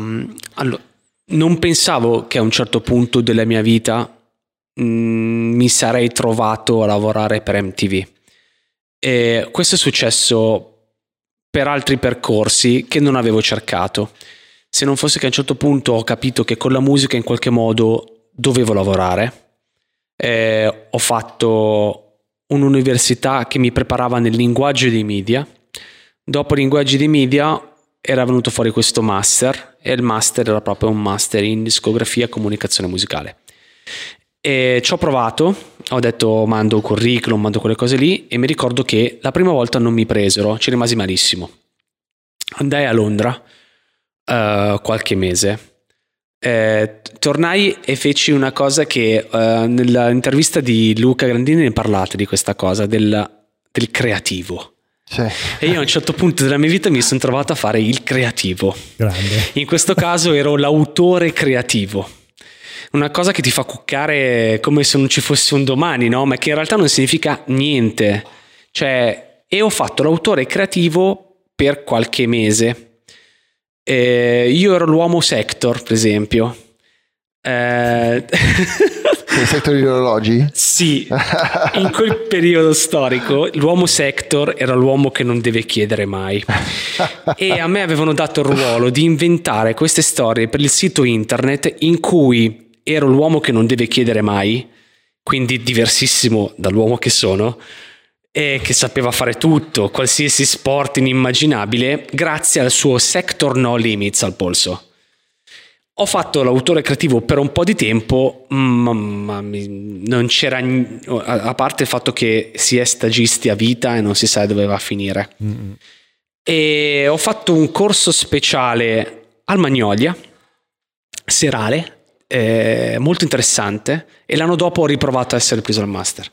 Quindi in questo master universitario, eh, alla fine mi è piaciuto tantissimo mi hanno anche confessato che l'anno prima non sanno perché non mi hanno preso, ma eh, il tutor dice che ha perso il mio curriculum ah.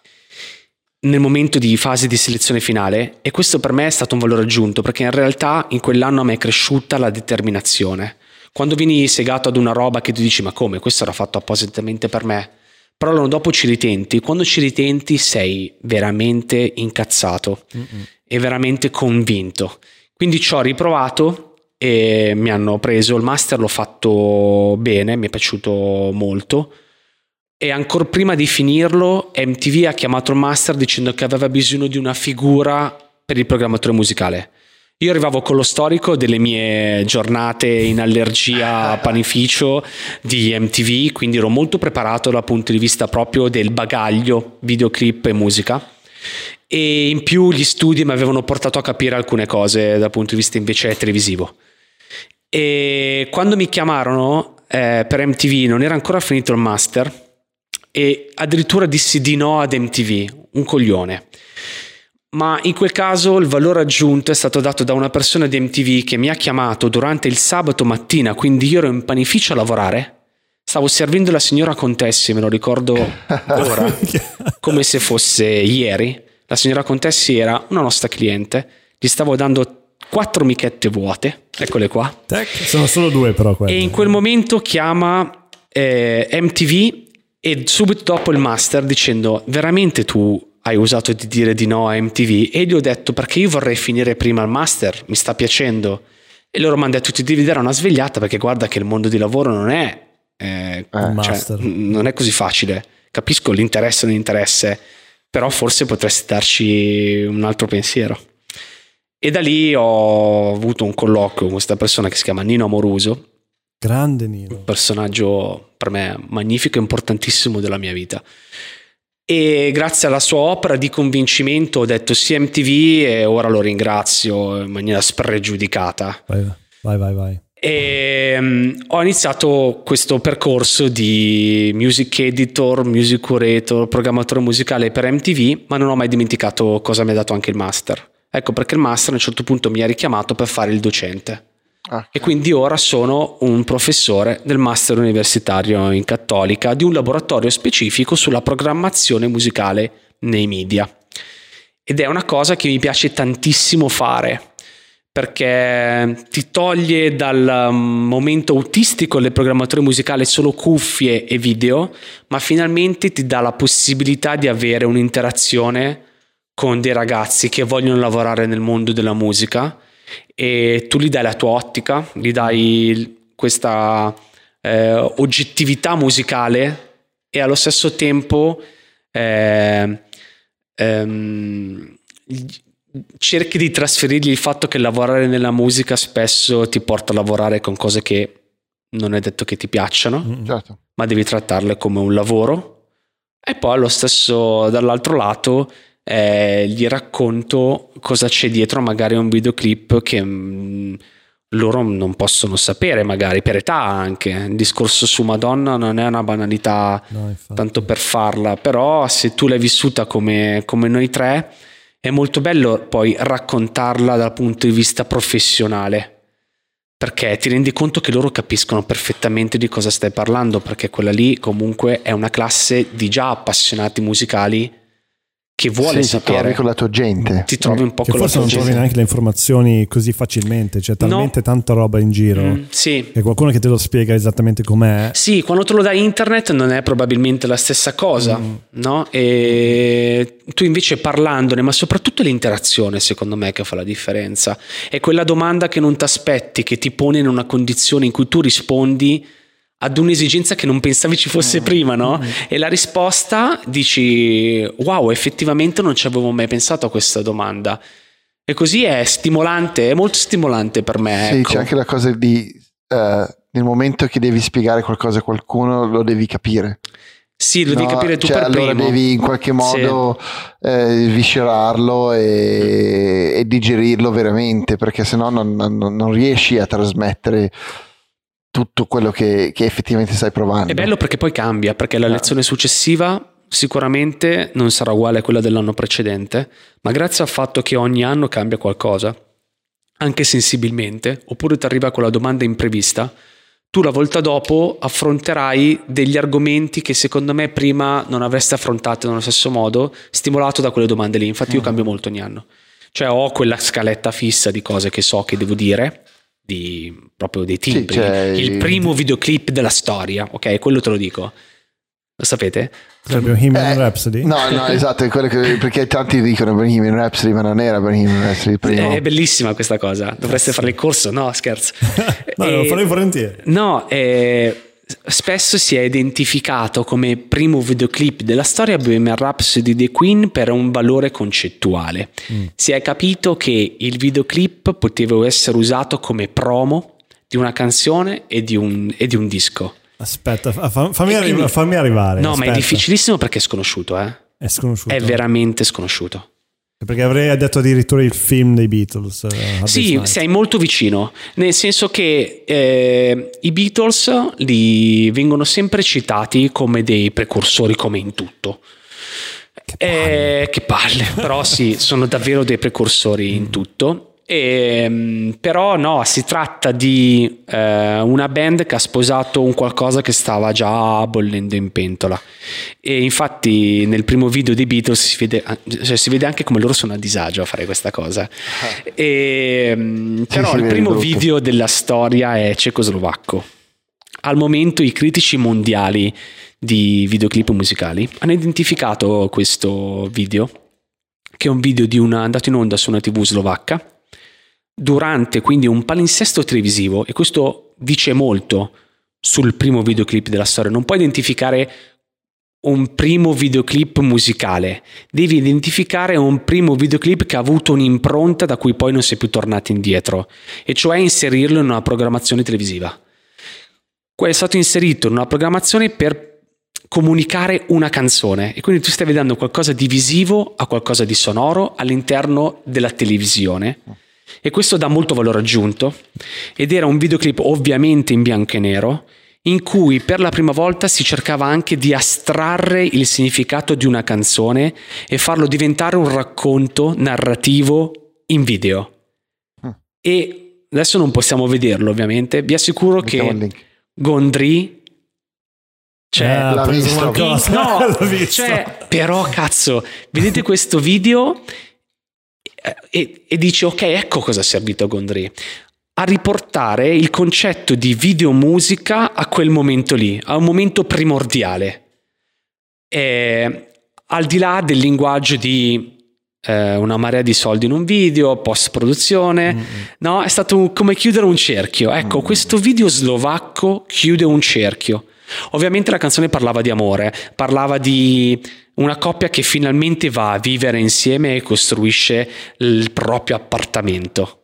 Quindi aveva anche un significato di eh, famiglia, Sì, sì, mm, mm, amore visto nella maniera più canonica sì. possibile, no?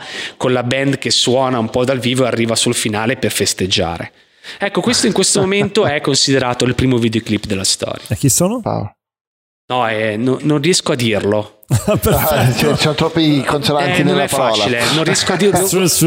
Rischio di pronunciare una cosa Ah, che poi... poi, ci, poi ci mandi un, un Sì, messaggio. mando, e- ok. Almeno mettiamo in Google Translate e capiamo. Sì, non è facile. No, vai così. cioè, io Infatti in pensando. lezione lo faccio leggere. Me- me- men- Mentre stavi parlando, stavo- stavo- mi mi stava venendo in mente questa cosa qui: che noi, noi abbiamo questa roba degli anni 50, negli anni 60, negli anni 70, così.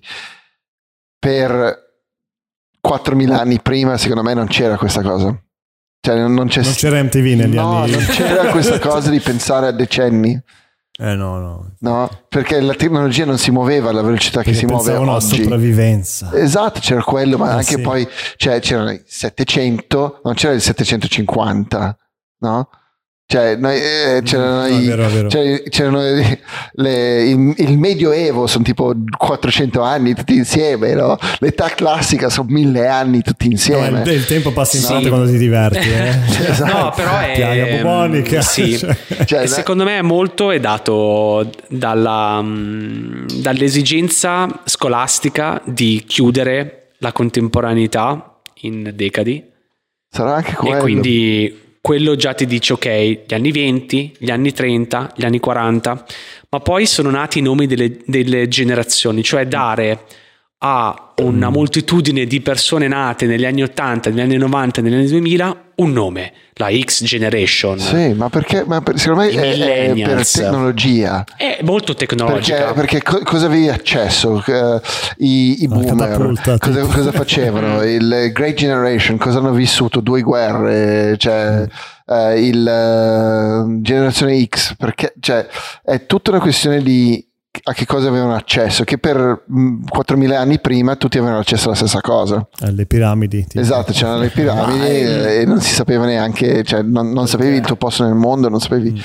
posto nell'universo e tutto in un tratto, cioè noi riusciamo a dire ok, negli anni 20 è successo proibizionismo e allora è portato questo, questo e quest'altro, eh, c'era la, la peste lì spagnola E la guerra. che, che ha portato a benessere e poi eh, e, e guerra, cioè oppure guerra, peste spagnola poi benessere per un po', un po' di tempo e poi bordello di nuovo perché è tutto crollato e ricominciare. E poi c'è, c'è stata questa, queste cose molto veloci che sono successe che hanno declinato musicalmente, creativamente tutto quanto la nostra Mm. negli ultimi cent'anni e, e noi non ci rendiamo conto perché ci viviamo dentro allora è, è una roba Sì, forse n- nel futuro si raccorcerà ancora di più. Sì, non sarà più potrebbe 10 essere. anni, ma sarà magari 5 anni.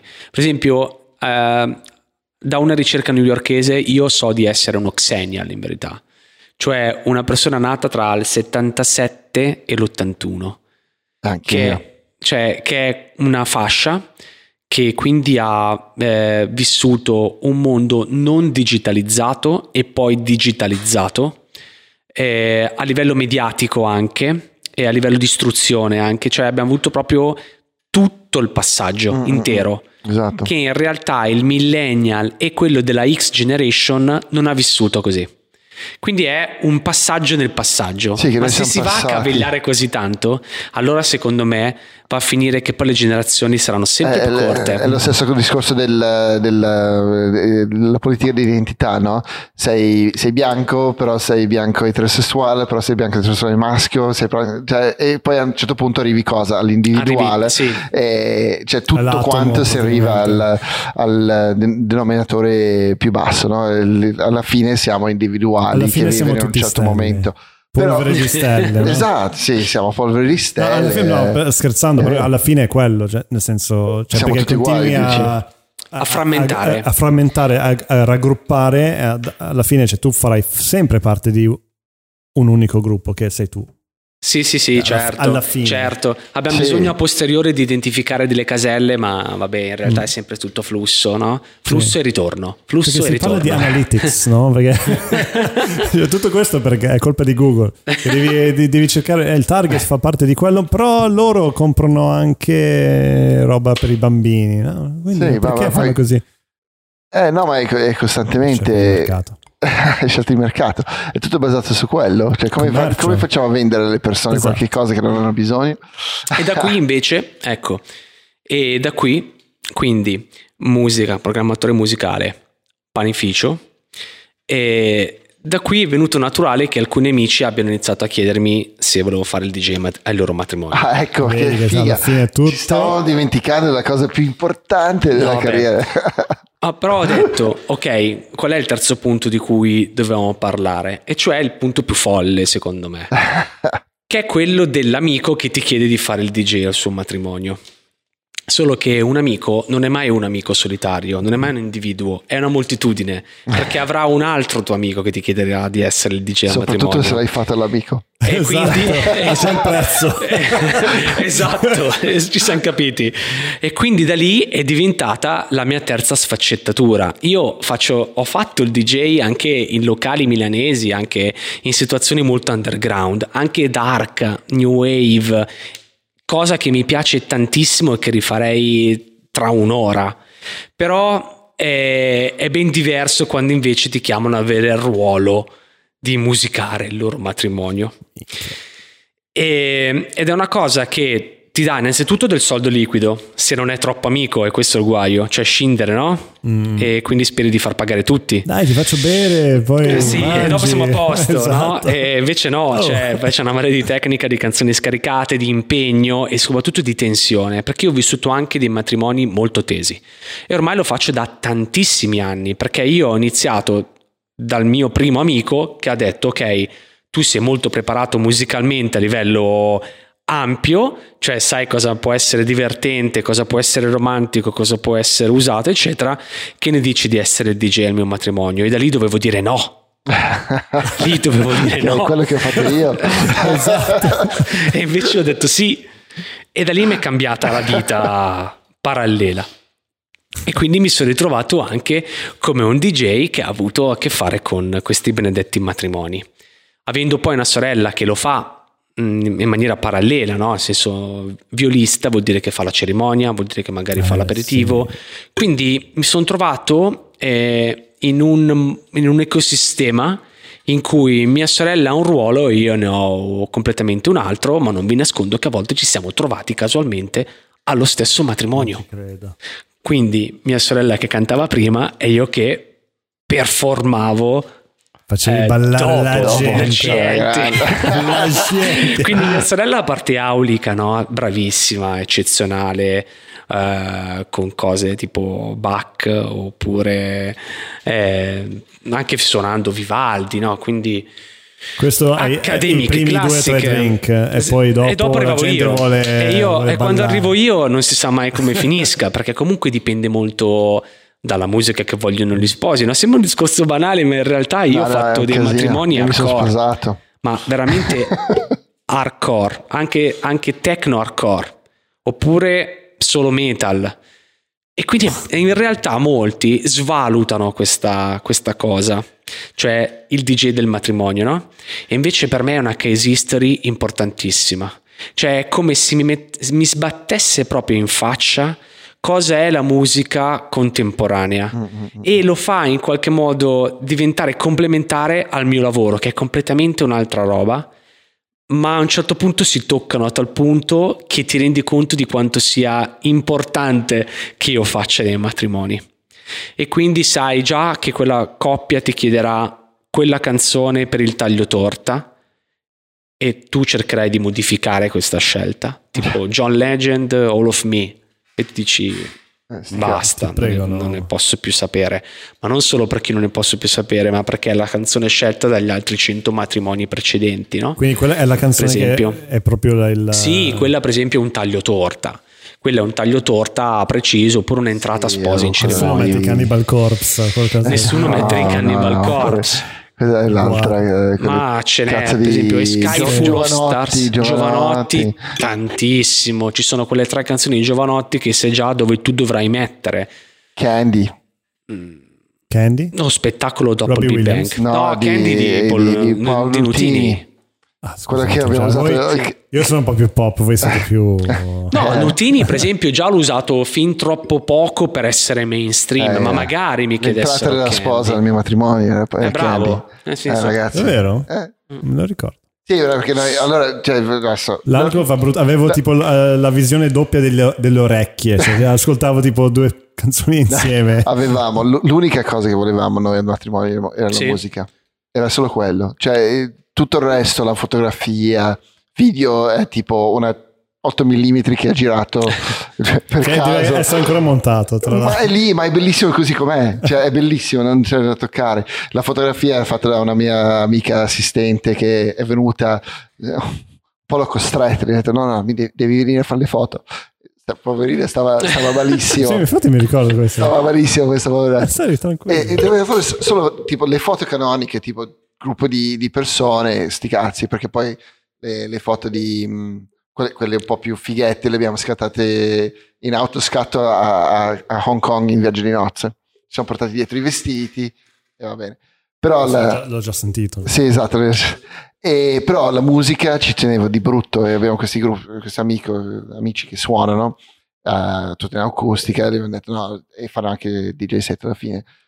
E io gli ho fatto il video, io e René, abbiamo fatto il videoclip e ho detto "No, dovete suonare al matrimonio, mi dispiace. E, ed è quello, è stata la cosa più bella perché cre- a parte il cibo Sì, e la location, la musica, è la- eh, cioè, è il- non, è uno è meglio dell'altro, è un triangolo. Devi avere Sì. tutti e tre perfetti. E se ce li hai tutti e tre, eh, il matrimonio è un successo. Difatti, eh, a volte mi sconvolgo di quanto la gente non si accorga di quanto invece sia importante la musica come, come che ne so, la location, cioè il modo in cui tu riesci a eh, declinare la location, Sì, per esempio, Mm, è importantissimo per me e in qualche modo contamina il lavoro da DJ del matrimonio, per esempio, no? E quindi eh, alcune volte la location ti aiuta tantissimo a fare in modo che il matrimonio riesca bene. Perché se un matrimonio è in un castello chiuso, la musica sarà di- molto diversa mm, mm, che non invece quando il matrimonio sarà in un spazio aperto.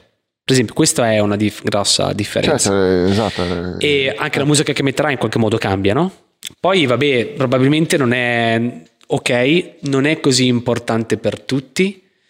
Mm, però, No, però è importante però per la secondo maggioranza. me, però secondo me, esatto, devi essere consapevole di quanto può essere importante.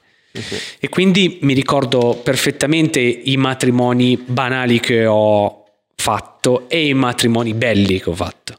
E quelli belli è quelli che in qualche modo hanno avuto un carattere sulla musica, no? Mm, mm, mm. E quindi sono quelli che magari non ti hanno scelto All of Me come canzone del taglio torta. Anche a me non accade perché su- subito gli dico no. Non vengo. E- però ehm, c'è un valore di, un- di una giornata molto importante della tua vita. Vuoi fare questa cazzata di sposarti? Benissimo, però dagli un valore. Ecco. E, e quindi io ne ho davvero tanti di buoni esempi e cattivi esempi. Andiamo sul peggiore. Allora, il peggiore, sì, io identifico spesso come momento difficile della mia vita in toto è un matrimonio tra una famiglia, cioè quindi quando, quando si parla di matrimonio non si parla di due persone, spesso si parla di famiglie. Mm, mm. Quindi i matrimoni spesso sono due famiglie in un stesso ambiente e magari sono famiglie di persone che non si sono mai viste, non si sono mai vissute, se non sporadiche, sporadici individui. E in quel caso, ad esempio, era un matrimonio tra una famiglia bene, radical chic, brianzola e una famiglia molto più... eh, Dura. Mm, sì, rurale mi viene da dire, ma non vorrei che, che ci fosse un aspetto Verace? negativo in questa cosa, invece no, Eh, della campagna. Quindi eh, io sono diventato, eh, sono diventato l'ago della bilancia, ma non solo, anche il territorio di guerra delle due famiglie. Ero a quest- questo... No, è stato bruttissimo, Eh, ragazzi. immagino. Uno, non sotto... cioè, uno magari gli viene da sottovalutare questa cosa, ma è bruttissimo. A un certo punto a me avevano chiesto esplicitamente gli sposi di non mettere tarantelle, per esempio, perché il matrimonio si, veri- cioè, si attuava in Brianza e quindi no tarantelle. Se non fosse che quando durante questo aperitivo mi sento toccare dentro mentre tu sei lì concentrato, comunque vuoi fare venire bene l'evento, non vuoi deludere nessuno, e uno mi dice, senti, mi mette la- questa tarantella.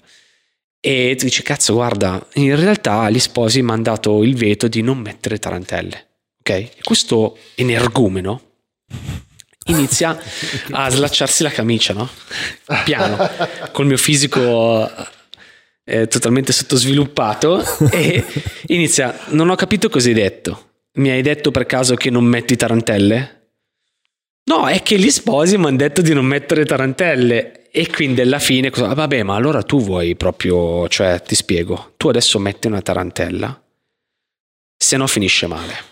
Allora, in quel momento tu non puoi metterti a ragionare da persona che sta mettendo i dischi in discoteca, ma stai, sei al servizio di un evento molto importante per una coppia, quindi ti stanno pagando, eccetera, eccetera. Quindi tu cerchi di essere il più diplo- diplomatico possibile. E quindi la tarantella l'ho messa. Appena ho messo questa tarantella, è arrivata la parte della parentela invece Brianzola Radical Chic, che delicatamente mi ha detto: Ma cosa cazzo stai facendo? Delicatamente. E gli ho detto: Guarda, purtroppo l'altra parte, eh, la parte della sposa, vorrebbe che io mettessi qualche tarantella per eh, la famiglia, soprattutto per i genitori. Ma no, non puoi mettere sta musica di merda. Quindi lì è un casino, perché si crea. Già il concetto di musica di merda è pericoloso perché Eh, ti sì. fa capire il livello di intolleranza no, in cui può raggiungere. Non è quello lì dovrebbe essere un momento di festa a prescindere da ciò che ti arriva. Tu devi essere felice. Infatti. Sì, esatto. Cioè, devi mollare eh, proprio le balla. redini, te ne freghi e balli quel che c'è. E sai già che quel che stai ballando magari è voluto dagli sposi, quindi sei lì a festeggiare loro, quindi non ti devi porre questo problema. Se non fosse che in quel momento lì si è creato un problema. E quindi io ero in mezzo a questi due fuochi che è finito male perché la rabbia degli invitati di un lato ha fatto in modo che vedessero nell'altra parte degli antagonisti e quindi hanno iniziato a bere, ma quando si beve non per goliardia ma per cattiveria, lì si arriva a un livello oltre. Cos'era il momento della tequila questa? Era alle Eh, sì, quattro e mezza- era alle Eh. quattro e mezza del pomeriggio. Ma E il questa tempo- è una cosa il- brutta. Il tempo è una roba totalmente... Che ancora mancavano nove ore di matrimonio. E quindi alle quattro e mezza del pomeriggio avevo questa scena questa, della madre della sposa che aveva comunque 80, 81 anni, che ballava pogando la tarantella e che io ho dovuto togliere perché gli altri mi stavano minacciando per la terza volta e da lì si è creata una bagarre incredibile. E non sapevo più cosa fare perché io continuavo a ricevere minacce da tutte e due le parti ma tu devi resistere. Sì, e in più no. devi essere diplomatico in quel momento lì. Io non so ancora come ho fatto a portarmela a casa quella, Hai quel messo gli matrimonio. sicuramente. Cioè, No, proprio- avevo una tensione che neanche nella mia vita non ho mai provato quella tensione perché poi c'era gente comunque vi assicuro spaventosa Ma ti ricordi qual, qual è stato il pezzo che hai messo che ha accontentato tutti? che ha unito tutti in genere sempre eh, ci sono delle canzoni durante il Girls pranzo just durante- want to have fun. No, perché... No, italiani, devi pensare agli italiani. No, non sono, non sono italiani. Però ci sono delle canzoni che spesso possono mettere d'accordo tutti. Che mm, non so, What a Wonderful World in genere è sempre ben accetta, ok? Però la devi mettere nell'orario preciso. Mm. Se Sì. sbagli orario, ovviamente dicono cos'è questa rottura di palle? Dipende, no? Poi dipende dal, dal- Sì, dal pubblico. tramonto, Sì, aperitivo che non capisce ancora Fanno come si è i girato. discorsi dopo dei discorsi. Esatto, esatto, quella roba lì. Sì. Poi c'è sempre il momento invece della canzone dance che vuoi. E in questo momento storico è chiaro che chi si sposa probabilmente eh, ha avuto un momento di vita con David Guetta, David Guetta. E quindi vuole mh, qualcosa di. Guetta in un determinato momento, ma devi scegliere bene la canzone. Perché anche lì si potrebbe creare un problema. E poi arriva sempre il momento della richiesta di Gigi Dag, che è un Certo. momento nevralgico della mia vita. Che arriva la, Non la tipa della- bionda alta così con gli occhiali. Oh, vedete, Gigi Dag. Gigi Dag, mai Gigi, Gigi D'Agostino, sempre Gigi No, Dag. no, è Gigi Dag e, e lì scegli sempre la canzone che, che divide il matrimonio in due. Metti bla bla bla o metti l'amour toujours. e lì è una divisione di target a cui nessuno pensa mai e in realtà è una divisione totale di target. E da lì mh, può succedere di tutto. L'ultimo matrimonio che ho fatto, che era già in periodo Covid, eravamo in una villa molto bella, una villa settecentesca, eh, super raffinata. E il matrimonio era tutto ok, eh, fino ad un momento proprio un topic moment. È stato quando ho messo su Pitbull. a un certo punto ho messo eh, Pitbull e da lì non, non, non so cosa succeda in quei, quei momenti lì, ma, ma, tocchi delle corde diverse ed è successo il delirio. Perché da matrimonio discreto in versione Covid, quindi tutte a distanza, sì. è diventata una bolgia di cui io mi sono pentito. Pentito a tal punto che ho visto a un certo punto delle persone andare in una, in una stanza chiusa con affreschi del Settecento pisciare sui muri. Bello. E tu dici, mio Dio. Cosa ha fatto? Cioè, sarà stata la musica oppure... Eh, e no, lì, ti, lì si, crea, si crea un, un, mondo. Però devo dirti, quando nel pre e anche quando l'hai, l'hai tirato fuori adesso, hai detto, eh, voglio parlare un po' dei matrimoni, ho detto, ma sai, questo qui Ah, il programmatore di musica per MTV, eh, cioè, organizza delle serate di successo che ha trasformato in quartiere, um, cioè, insegna mm. alla, alla cattolica. Per, della... Perché vuole parlare di matrimoni? Che io da fotografo li vivo come la più bassa delle basse delle basse, mm. però adesso ho sentito parlare, cioè, lo, lo, tratti come un um, laboratorio di esperimento. Esattamente, ed è, quello è. Ed è troppo interessante questa cosa qui, perché io non lo posso fare, cioè nel senso la, la gente vuole... Volevo farlo un po' sbollato. Esatto, esatto la, la, la, foto di matrimonio è, è una cosa e, eh, sì. e, e, e pur, purtroppo si trascina dopo il matrimonio, mentre tu mm, finisci il matrimonio ed è finito lì. Allora noi forse per un mese andiamo avanti a post-produrre, a la, la, la suocera. A livello di relazione, no? Sì, sì, sì, li senti ancora dopo che sono ormai sobri e non mm. si ricordano più di cosa è successo. Io mezz'ora dopo non esisto è finito. Più. Allora, cioè, per quello che io ho portato i miei um, preconcetti sul matrimonio, mm. ed effettivamente anche i Gibertins, che sono questi nostri amici che hanno suonato il mio matrimonio, cioè, Li conosco? Eh, lo vivono Assolutamente, bene. Sono bravi. Cioè, si stanno dentro. Super divertenti dal vivo. Sì, sì, dal vivo sono ecco, quella è una cosa che ti svolta a matrimonio, secondo me. Sì, sì, a noi è cambiato è stato vita. divertentissimo. Il sì, sì, vabbè, non parliamo di matrimonio, va bene, cioè, è stato bellissimo, il matrimonio più bello della storia, però lasciamo stare. Però ehm, il fatto è che lo potete è, è concentrato in un, in un, arco temporale no? mm-hmm. e, e, che avete il controllo in un certo senso sì. della serata, no? cioè, cioè ca- cambia totalmente la prospettiva. E, e io sono, mi sento stupido perché ho detto: Ma perché, volevo parlare di matrimoni? Invece, no, è, è super interessante dal. Cioè, venendo dal tuo punto di vista. Io, io, ogni volta mi cago sotto, eh. cioè non conta l'esperienza che hai, ma quando sei di fronte a un pubblico diretta, diretto, in quel particolare momento, puoi risvegliare qualsiasi tipo di istinto in una persona. Anche nella molestia, cioè la molestia fa parte del matrimonio ed è bruttissimo viverla perché lì non è che c'è la security, non è che c'è protezione no, certo. e c'è gente che beve magari non è abituata a bere, no? Mm-hmm. E quindi ti fa delle richieste assolutamente fuori luogo, astruse, ma però in qualche modo devi venirgli incontro e io lì sudo freddo, ma allo stesso tempo ho soddisfazione a portarla a casa, perché è come se volessi pagare il dazio del mio lavoro invece chiuso in solitudine. Quindi sì, questa sì. moltitudine di persone che mi chiede e che mi mette in sfida è come se bilanciassi la mia parte invece molto solitudinaria del music editor per MTV e VH1. Mi piace sì. proprio questo scontro diretto con la dura realtà. Qual è la musica che rimane? Spessissimo non è quella che immagini, spessissimo è più banale, se vuoi, di quella che vorresti, e poi magari invece c'è la coppia che ti stupisce e tu lì respiri ossigeno nuovo, che magari ti identifica proprio il matrimonio per un genere musicale. Che ne so, hanno fatto uno solo rockabilly, bellissimo, ovviamente è bellissimo, perché non perché è solo bello ascoltare rockabilly, ma perché ti identifica, ti dà una veste a un matrimonio Mm-mm.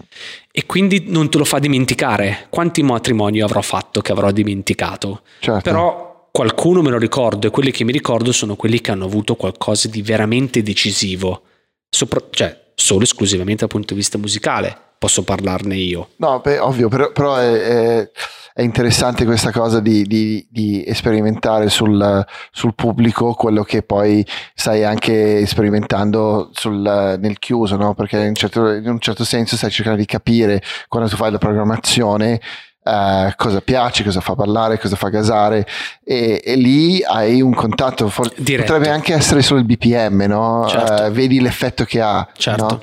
Eh, cioè, ti, ti- ti viene lo schizzo, gli dici va bene, facciamo tre generi musicali totalmente diversi, uno dietro l'altro, ma con lo stesso BPM, vediamo cosa succede alla gente. è, è proprio quello, quello di cui sto parlando. Infatti è come essere tipo praticamente il- l'arbitro durante il la partita tra i tedeschi e gli inglesi nella prima guerra mondiale, no? la Sì. partita del... cioè, Dici che c'era l'arbitro? Ma sicuramente c'era l'arbitro. Cosa sarà stato svizzero? Eh, sicuro, sicuro. Immagina lui, che tensione. È più o meno la stessa tensione che avevi. Eh, quando, quando poi sbagli, cioè ti ricordi bene quando sbagli Sì. e non devi permetterti di sbagliare di nuovo. Cazzo, Però sì. è... Poi c'è sempre il molesto che vuole il microfono, c'è Vabbè, sempre lì quello che vuole disastro. cantare, c'è The sempre... E Quello lì non si finisce più, no? Però da- è, come, è come se si- la tratto come una tortura che voglio portare avanti. No, perché è utile. te- Perché è utile. La sofferenza fa crescere. no? Però la vedo proprio così. Tu, hai altri due dischi qua, hai fatto vedere i, Sì. mongoli. No, ma questi dischi non li ho portati per farli vedere, ma li ho portati perché li avevo in macchina e sono dei regali. Questo, per esempio, è un disco metal. Questo è un disco metal cattivo. Cattivo. Che bomba. Cioè, c'è i qualcosa dell'arte, cacchio del... E questo è il quarto disco di una band eh, piuttosto cattivella, Speed. con delle influenze punk, ma anche delle influenze black metal. Me l'hanno portato in negozio oggi una mia studentessa, Marina, la vorrei ringraziare in diretta. Ecco cosa servono gli studenti anche, per darti sempre nuova linfa, anche se ovviamente io li conoscevo questi. Questi invece è quasi una One It Wonder, è una- un duo ovviamente anni 80, si può vedere, Ah, sì, sì, sì. eh, tedeschi, eh, molto simili nella... sembrano un po' Jimmy Somerville, non so se avete idea, comunque sono un Sì, po' sì, sì. Jimmy Somerville nella- anche nel cantato, un po' i primi Depeche Mode di cui prima abbiamo parlato e Jimmy Somerville, e questa invece è la mitica band. Ah, c'è Ma questo sembra un po' il cantante dei Queens of the Stone Age. Sì, è vero. Ma poi cioè, guarda la differenza cioè, tra Li un... metti insieme e già vedi A un parte mondo. quello, ma anche tra un CD e un LP, no? Sì. Cioè, io, io quando ero ragazzino mi sono innamorato di una particolare copertina di eh, De André, Ah, che aveva mio padre ed era eh, un ritratto, cioè lui aveva tutte le copertine con i suoi ritratti, non bene o male.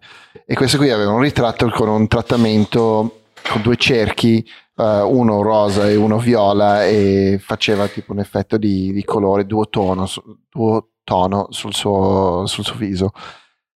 E quella immagine lì ce l'ho impressa da sempre e, e cerco di riprodurla spessissimo, ma non riesco, no? Però la, la- la- la- potenza degli album, dei- cioè de- degli LP, è che avevi tutto questo spazio dove creare un'immagine, no? e lo Cioè, apri. Lo L'altra cosa apri bella è e c'era altro spazio lì dentro e- ed era un- una cosa, cioè era una galleria d'arte, no? Assolutamente. Adesso, cioè, con l'immaginina su Spotify non è la stessa cosa. No, è tremendo. Cioè, è No, veramente tremendo, è tremendo, è tremendo, la parola giusta Perché è quella. Tu che sei consapevole ti rendi conto di quello che si perde. E invece il modo di ascoltare musica da adesso è molto diverso da quello che Sì, si poteva aprivi, avere vinile. guardavi, te la tenevi in braccio, E sentivi il profumo delle attimo, tipografie. È una roba così che se non ti becca in quell'attimo Mm. potresti dimenticarlo per sempre. Sì, sì. E la maggior parte delle volte dura il tempo di una canzone o E- magari non ti rimane in mese. casa. E non ti rimane in casa. Cioè, queste cose qua, te- tu, tu le avrai lì, i tuoi nipoti dovranno buttarli via, no? Sì, giorno. certo, sì, Cioè, sì. eh, Stai parlando della nonno. canzone dei Kvellertak ehm, Necrosoft. sì, può essere. Però, cioè, tipo, adesso eravamo da, da nostra nonna, è stata trasferita da, da suo figlio perché aveva vissuto da solo fino a 97 anni, adesso non può più. E ha la casa piena di dischi del 20 praticamente ancora, no? Tra cui can- eh, l'album dei, Tra cui, eh, sì. coristi alpini. esatto, però cioè, parliamo di cose molto più vecchie e, e sono lì, cioè li puoi prendere fisicamente e metterli un giradischi e li riascolti. È difficile che fra 80 anni qualcuno prende la mia discografia che è infinita, no? Perché abbiamo scaricato e comprato il mondo totale e si mette ad ascoltare un disco particolare e che è quello il disco di papà no? o del nonno, del bisnonno. Cioè, Eh, Sì, io su questa cosa qua mi- infatti mi tiro delle pippe proprio esistenziali. sì, sì, sì, di brutto, di brutto. Cioè. Cioè devi E- scaricare la playlist di nonno praticamente per, per capire cosa ascoltava. Dovresti, dovresti fare, cioè, secondo me, per fare una roba simile, esattamente quello, cioè creare una playlist che è il tuo playlist, eh, che, che in qualche modo riesci a tramandare, ma anche questo è stato un problema dei- nelle, tipo Spotify, cioè se tu hai pagato Spotify per un'epoca, no? Cioè, fai, fai che io che ho 40 anni oggi, ho fatto Spotify 4 anni fa, eh, ho ho cre- creo mille playlist che, che mi, mi personificano in qualche modo, poi muoio e con me muore il mio, il mio profilo. Cioè la, la- Sì. mia, mia figlia non può Mm.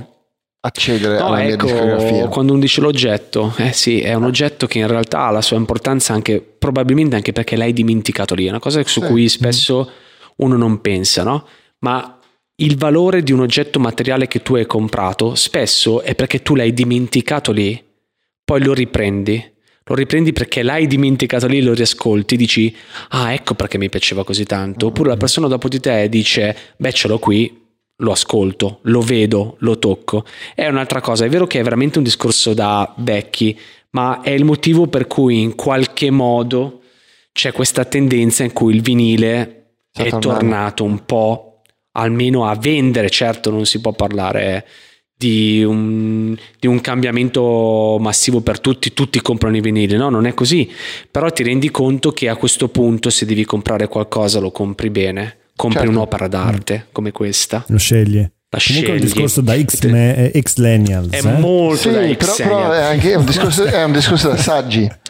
Io tantissimo, io per esempio mi, mi forzo, per esempio mi forzo ad ascoltare dei CD in macchina. Sì. Eh, magari sono dei CD che ho, anche per il mio lavoro magari mi sono arrivati dei promo che non ho mai aperto. Però non voglio assolutamente né regalarli né buttarli né niente, anzi io voglio averli perché magari in questa dimenticanza, in questa cosa dell'avere un CD che non ho mai aperto, non ho mai ascoltato, mi piace avere la macchina con il lettore CD in modo che io possa riscoprirlo o scoprirlo per la prima volta. Mm. E quindi mi forzo ad ascoltare dei CD. Ecco perché ho appena ricomprato un nuovo lettore CD. No? E sto rifacendo la camera in base al giradischi. Perché cioè, so esattamente che potrebbe perdersi per sempre, no? Ma so cosa mi può regalare a me e cosa potrà regalare in futuro, magari a un'altra persona che avrà Sì, quel vinile in Per me è importante. Io- Anche le persone che, che- che mandano musica, no? Anche, anche se lo fai in forma digitale, perché lo stesso concetto si può portare in modo meno poetico, Mm. però mm, lo stesso concetto si può portare su una, una traccia MP3. Nel senso, se tu sei un artista, manda la tua roba, perché app- appunto non si sa mai quando il Marco Danelli della situazione, cioè, butta via qualcosa, cioè tipo una, una carta nel, non so, un- uno sneakers per dire, cioè, che è rimasto nella macchina e sotto c'è il- la, tu- la tua chiavetta USB. Cioè, cos'è sta roba? Mettiamolo dentro. Ah, cazzo. Sì, la cosa di, di mandare figo, un- sco- una copia scoperta. fisica anche in chiavetta a qualcuno, cioè, secondo me è, è importante perché le, le cose fisiche rimangono, le, le- le piramidi ci sono. Quello che c'era prima delle piramidi non lo sappiamo, no? Cioè, è Sì, ci sono delle label che ci spediscono delle chiavette con dentro la musica, non solo ovviamente dei promo CD, ci sono anche delle chiavette, no? È vero che la chiavetta è una chiavetta che non ha una copertina, non ha un lavoro Sì, artistico esatto, è dietro, molto non, meno- ha un- non ha lo Storm Torgerson dietro che ti crea un'immagine ad hoc, come succedeva Ah. con i Pink Floyd, per esempio. E, e la cosa che è affascinante, che si sta un po' perdendo, è il fatto che tu in quel momento non stai vedendo solo musica, ma stai vedendo il lavoro creativo anche di un altro lato, cioè eh, quello che ti fa l'immagine, che ti crea uno story, proprio una hai storia, uno storyteller. Quella roba lì. Que- quello, è il pri- eh, quello è il primo impatto che tu hai sul disco. Questo. Cioè, quella This cosa one, lì dici, immagine. cavolo, ok, sto entrando in un mondo cioè, che non è il mio. Sì, no? sì.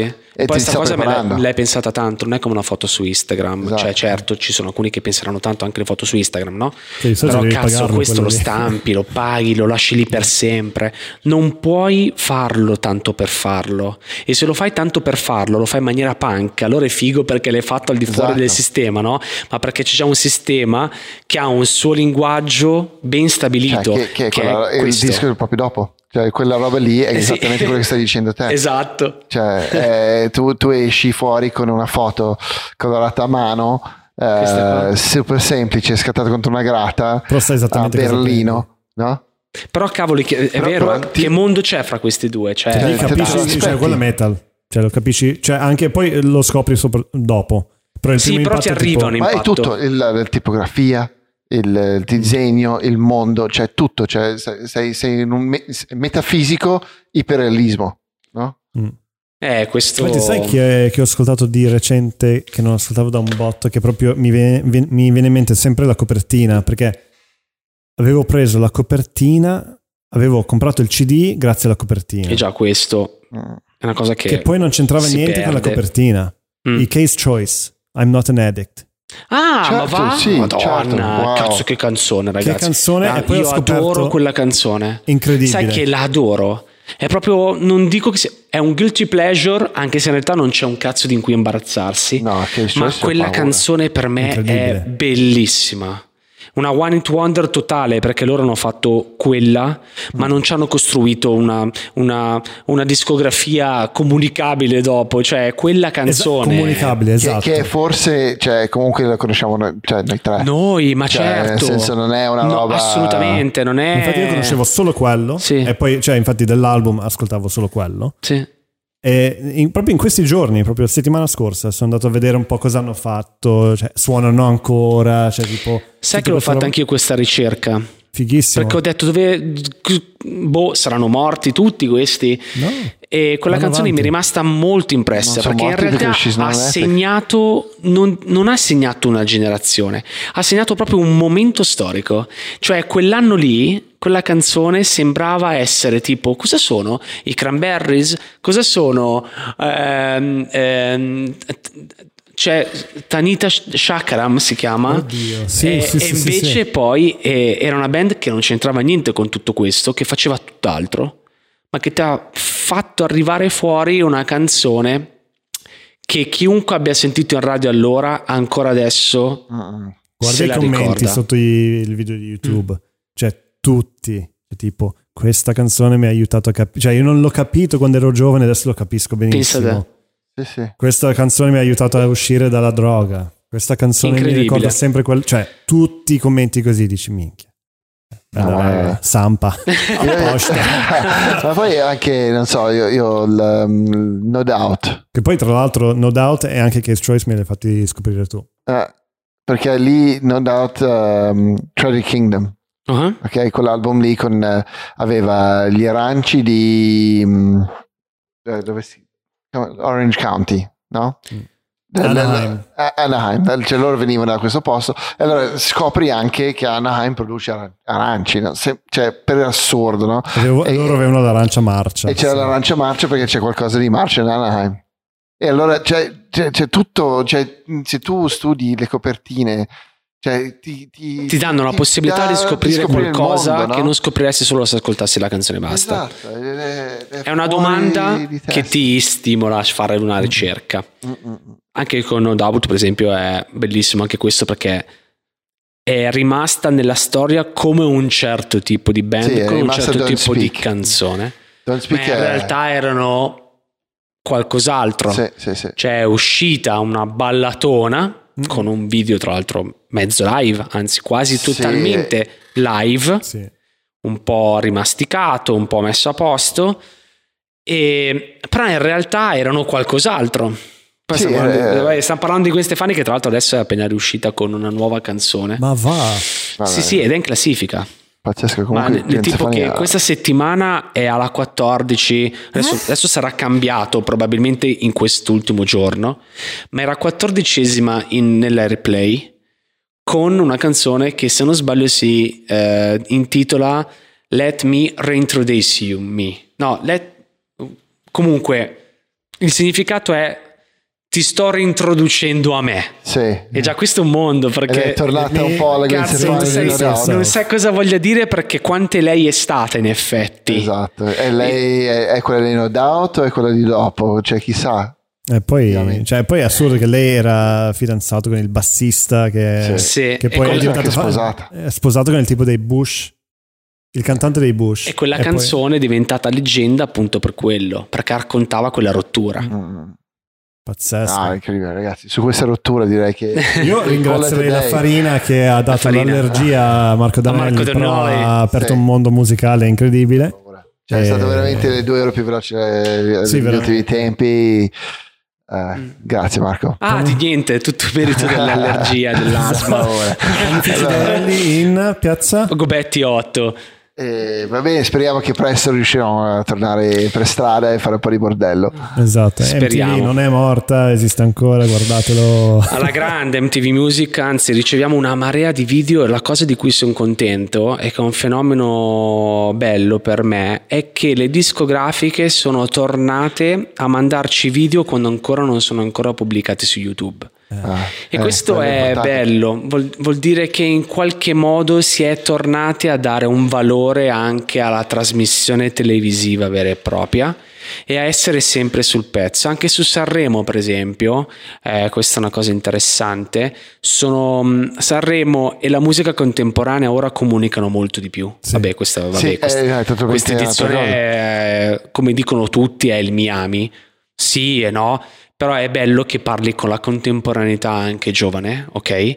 Ed è bello che le case discografiche siano pronte a farti avere subito il video, perché ti fa sentire ehm, t- tutti sul pezzo, tutti. E i video spesso sono fatti molto bene ultimamente, quindi saremo che una volta erano È- fatti è tipo... migliorata proprio la qualità. È migliorata la qualità. Sì, sì. È ri-rimigliorata la qualità. Certo, non si può tornare a, che ne so, a Spike Jones che ti fa quei video lì, però è tornato un certo tipo di linguaggio, perché E di devi farti vedere, sì. devi distinguerti. E sono molto contento di quest'ultimo, di quest'ultimo periodo di videomusica. Beh, forse facciamo, facciamo una spuntata a Sanremo. Insieme. con il signor Danelli Sì. il DJ Danelli Esatto, forse però il mio niente microfono mi funziona. raccomando No.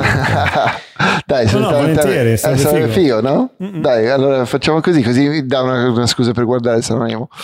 Dai, è solo Io- per l'hashtag ragazzi Hashtag Sanremo. ok Ok, grazie Marco Grazie Ah, Marco. di niente. Bye bye. Bomba. Bye.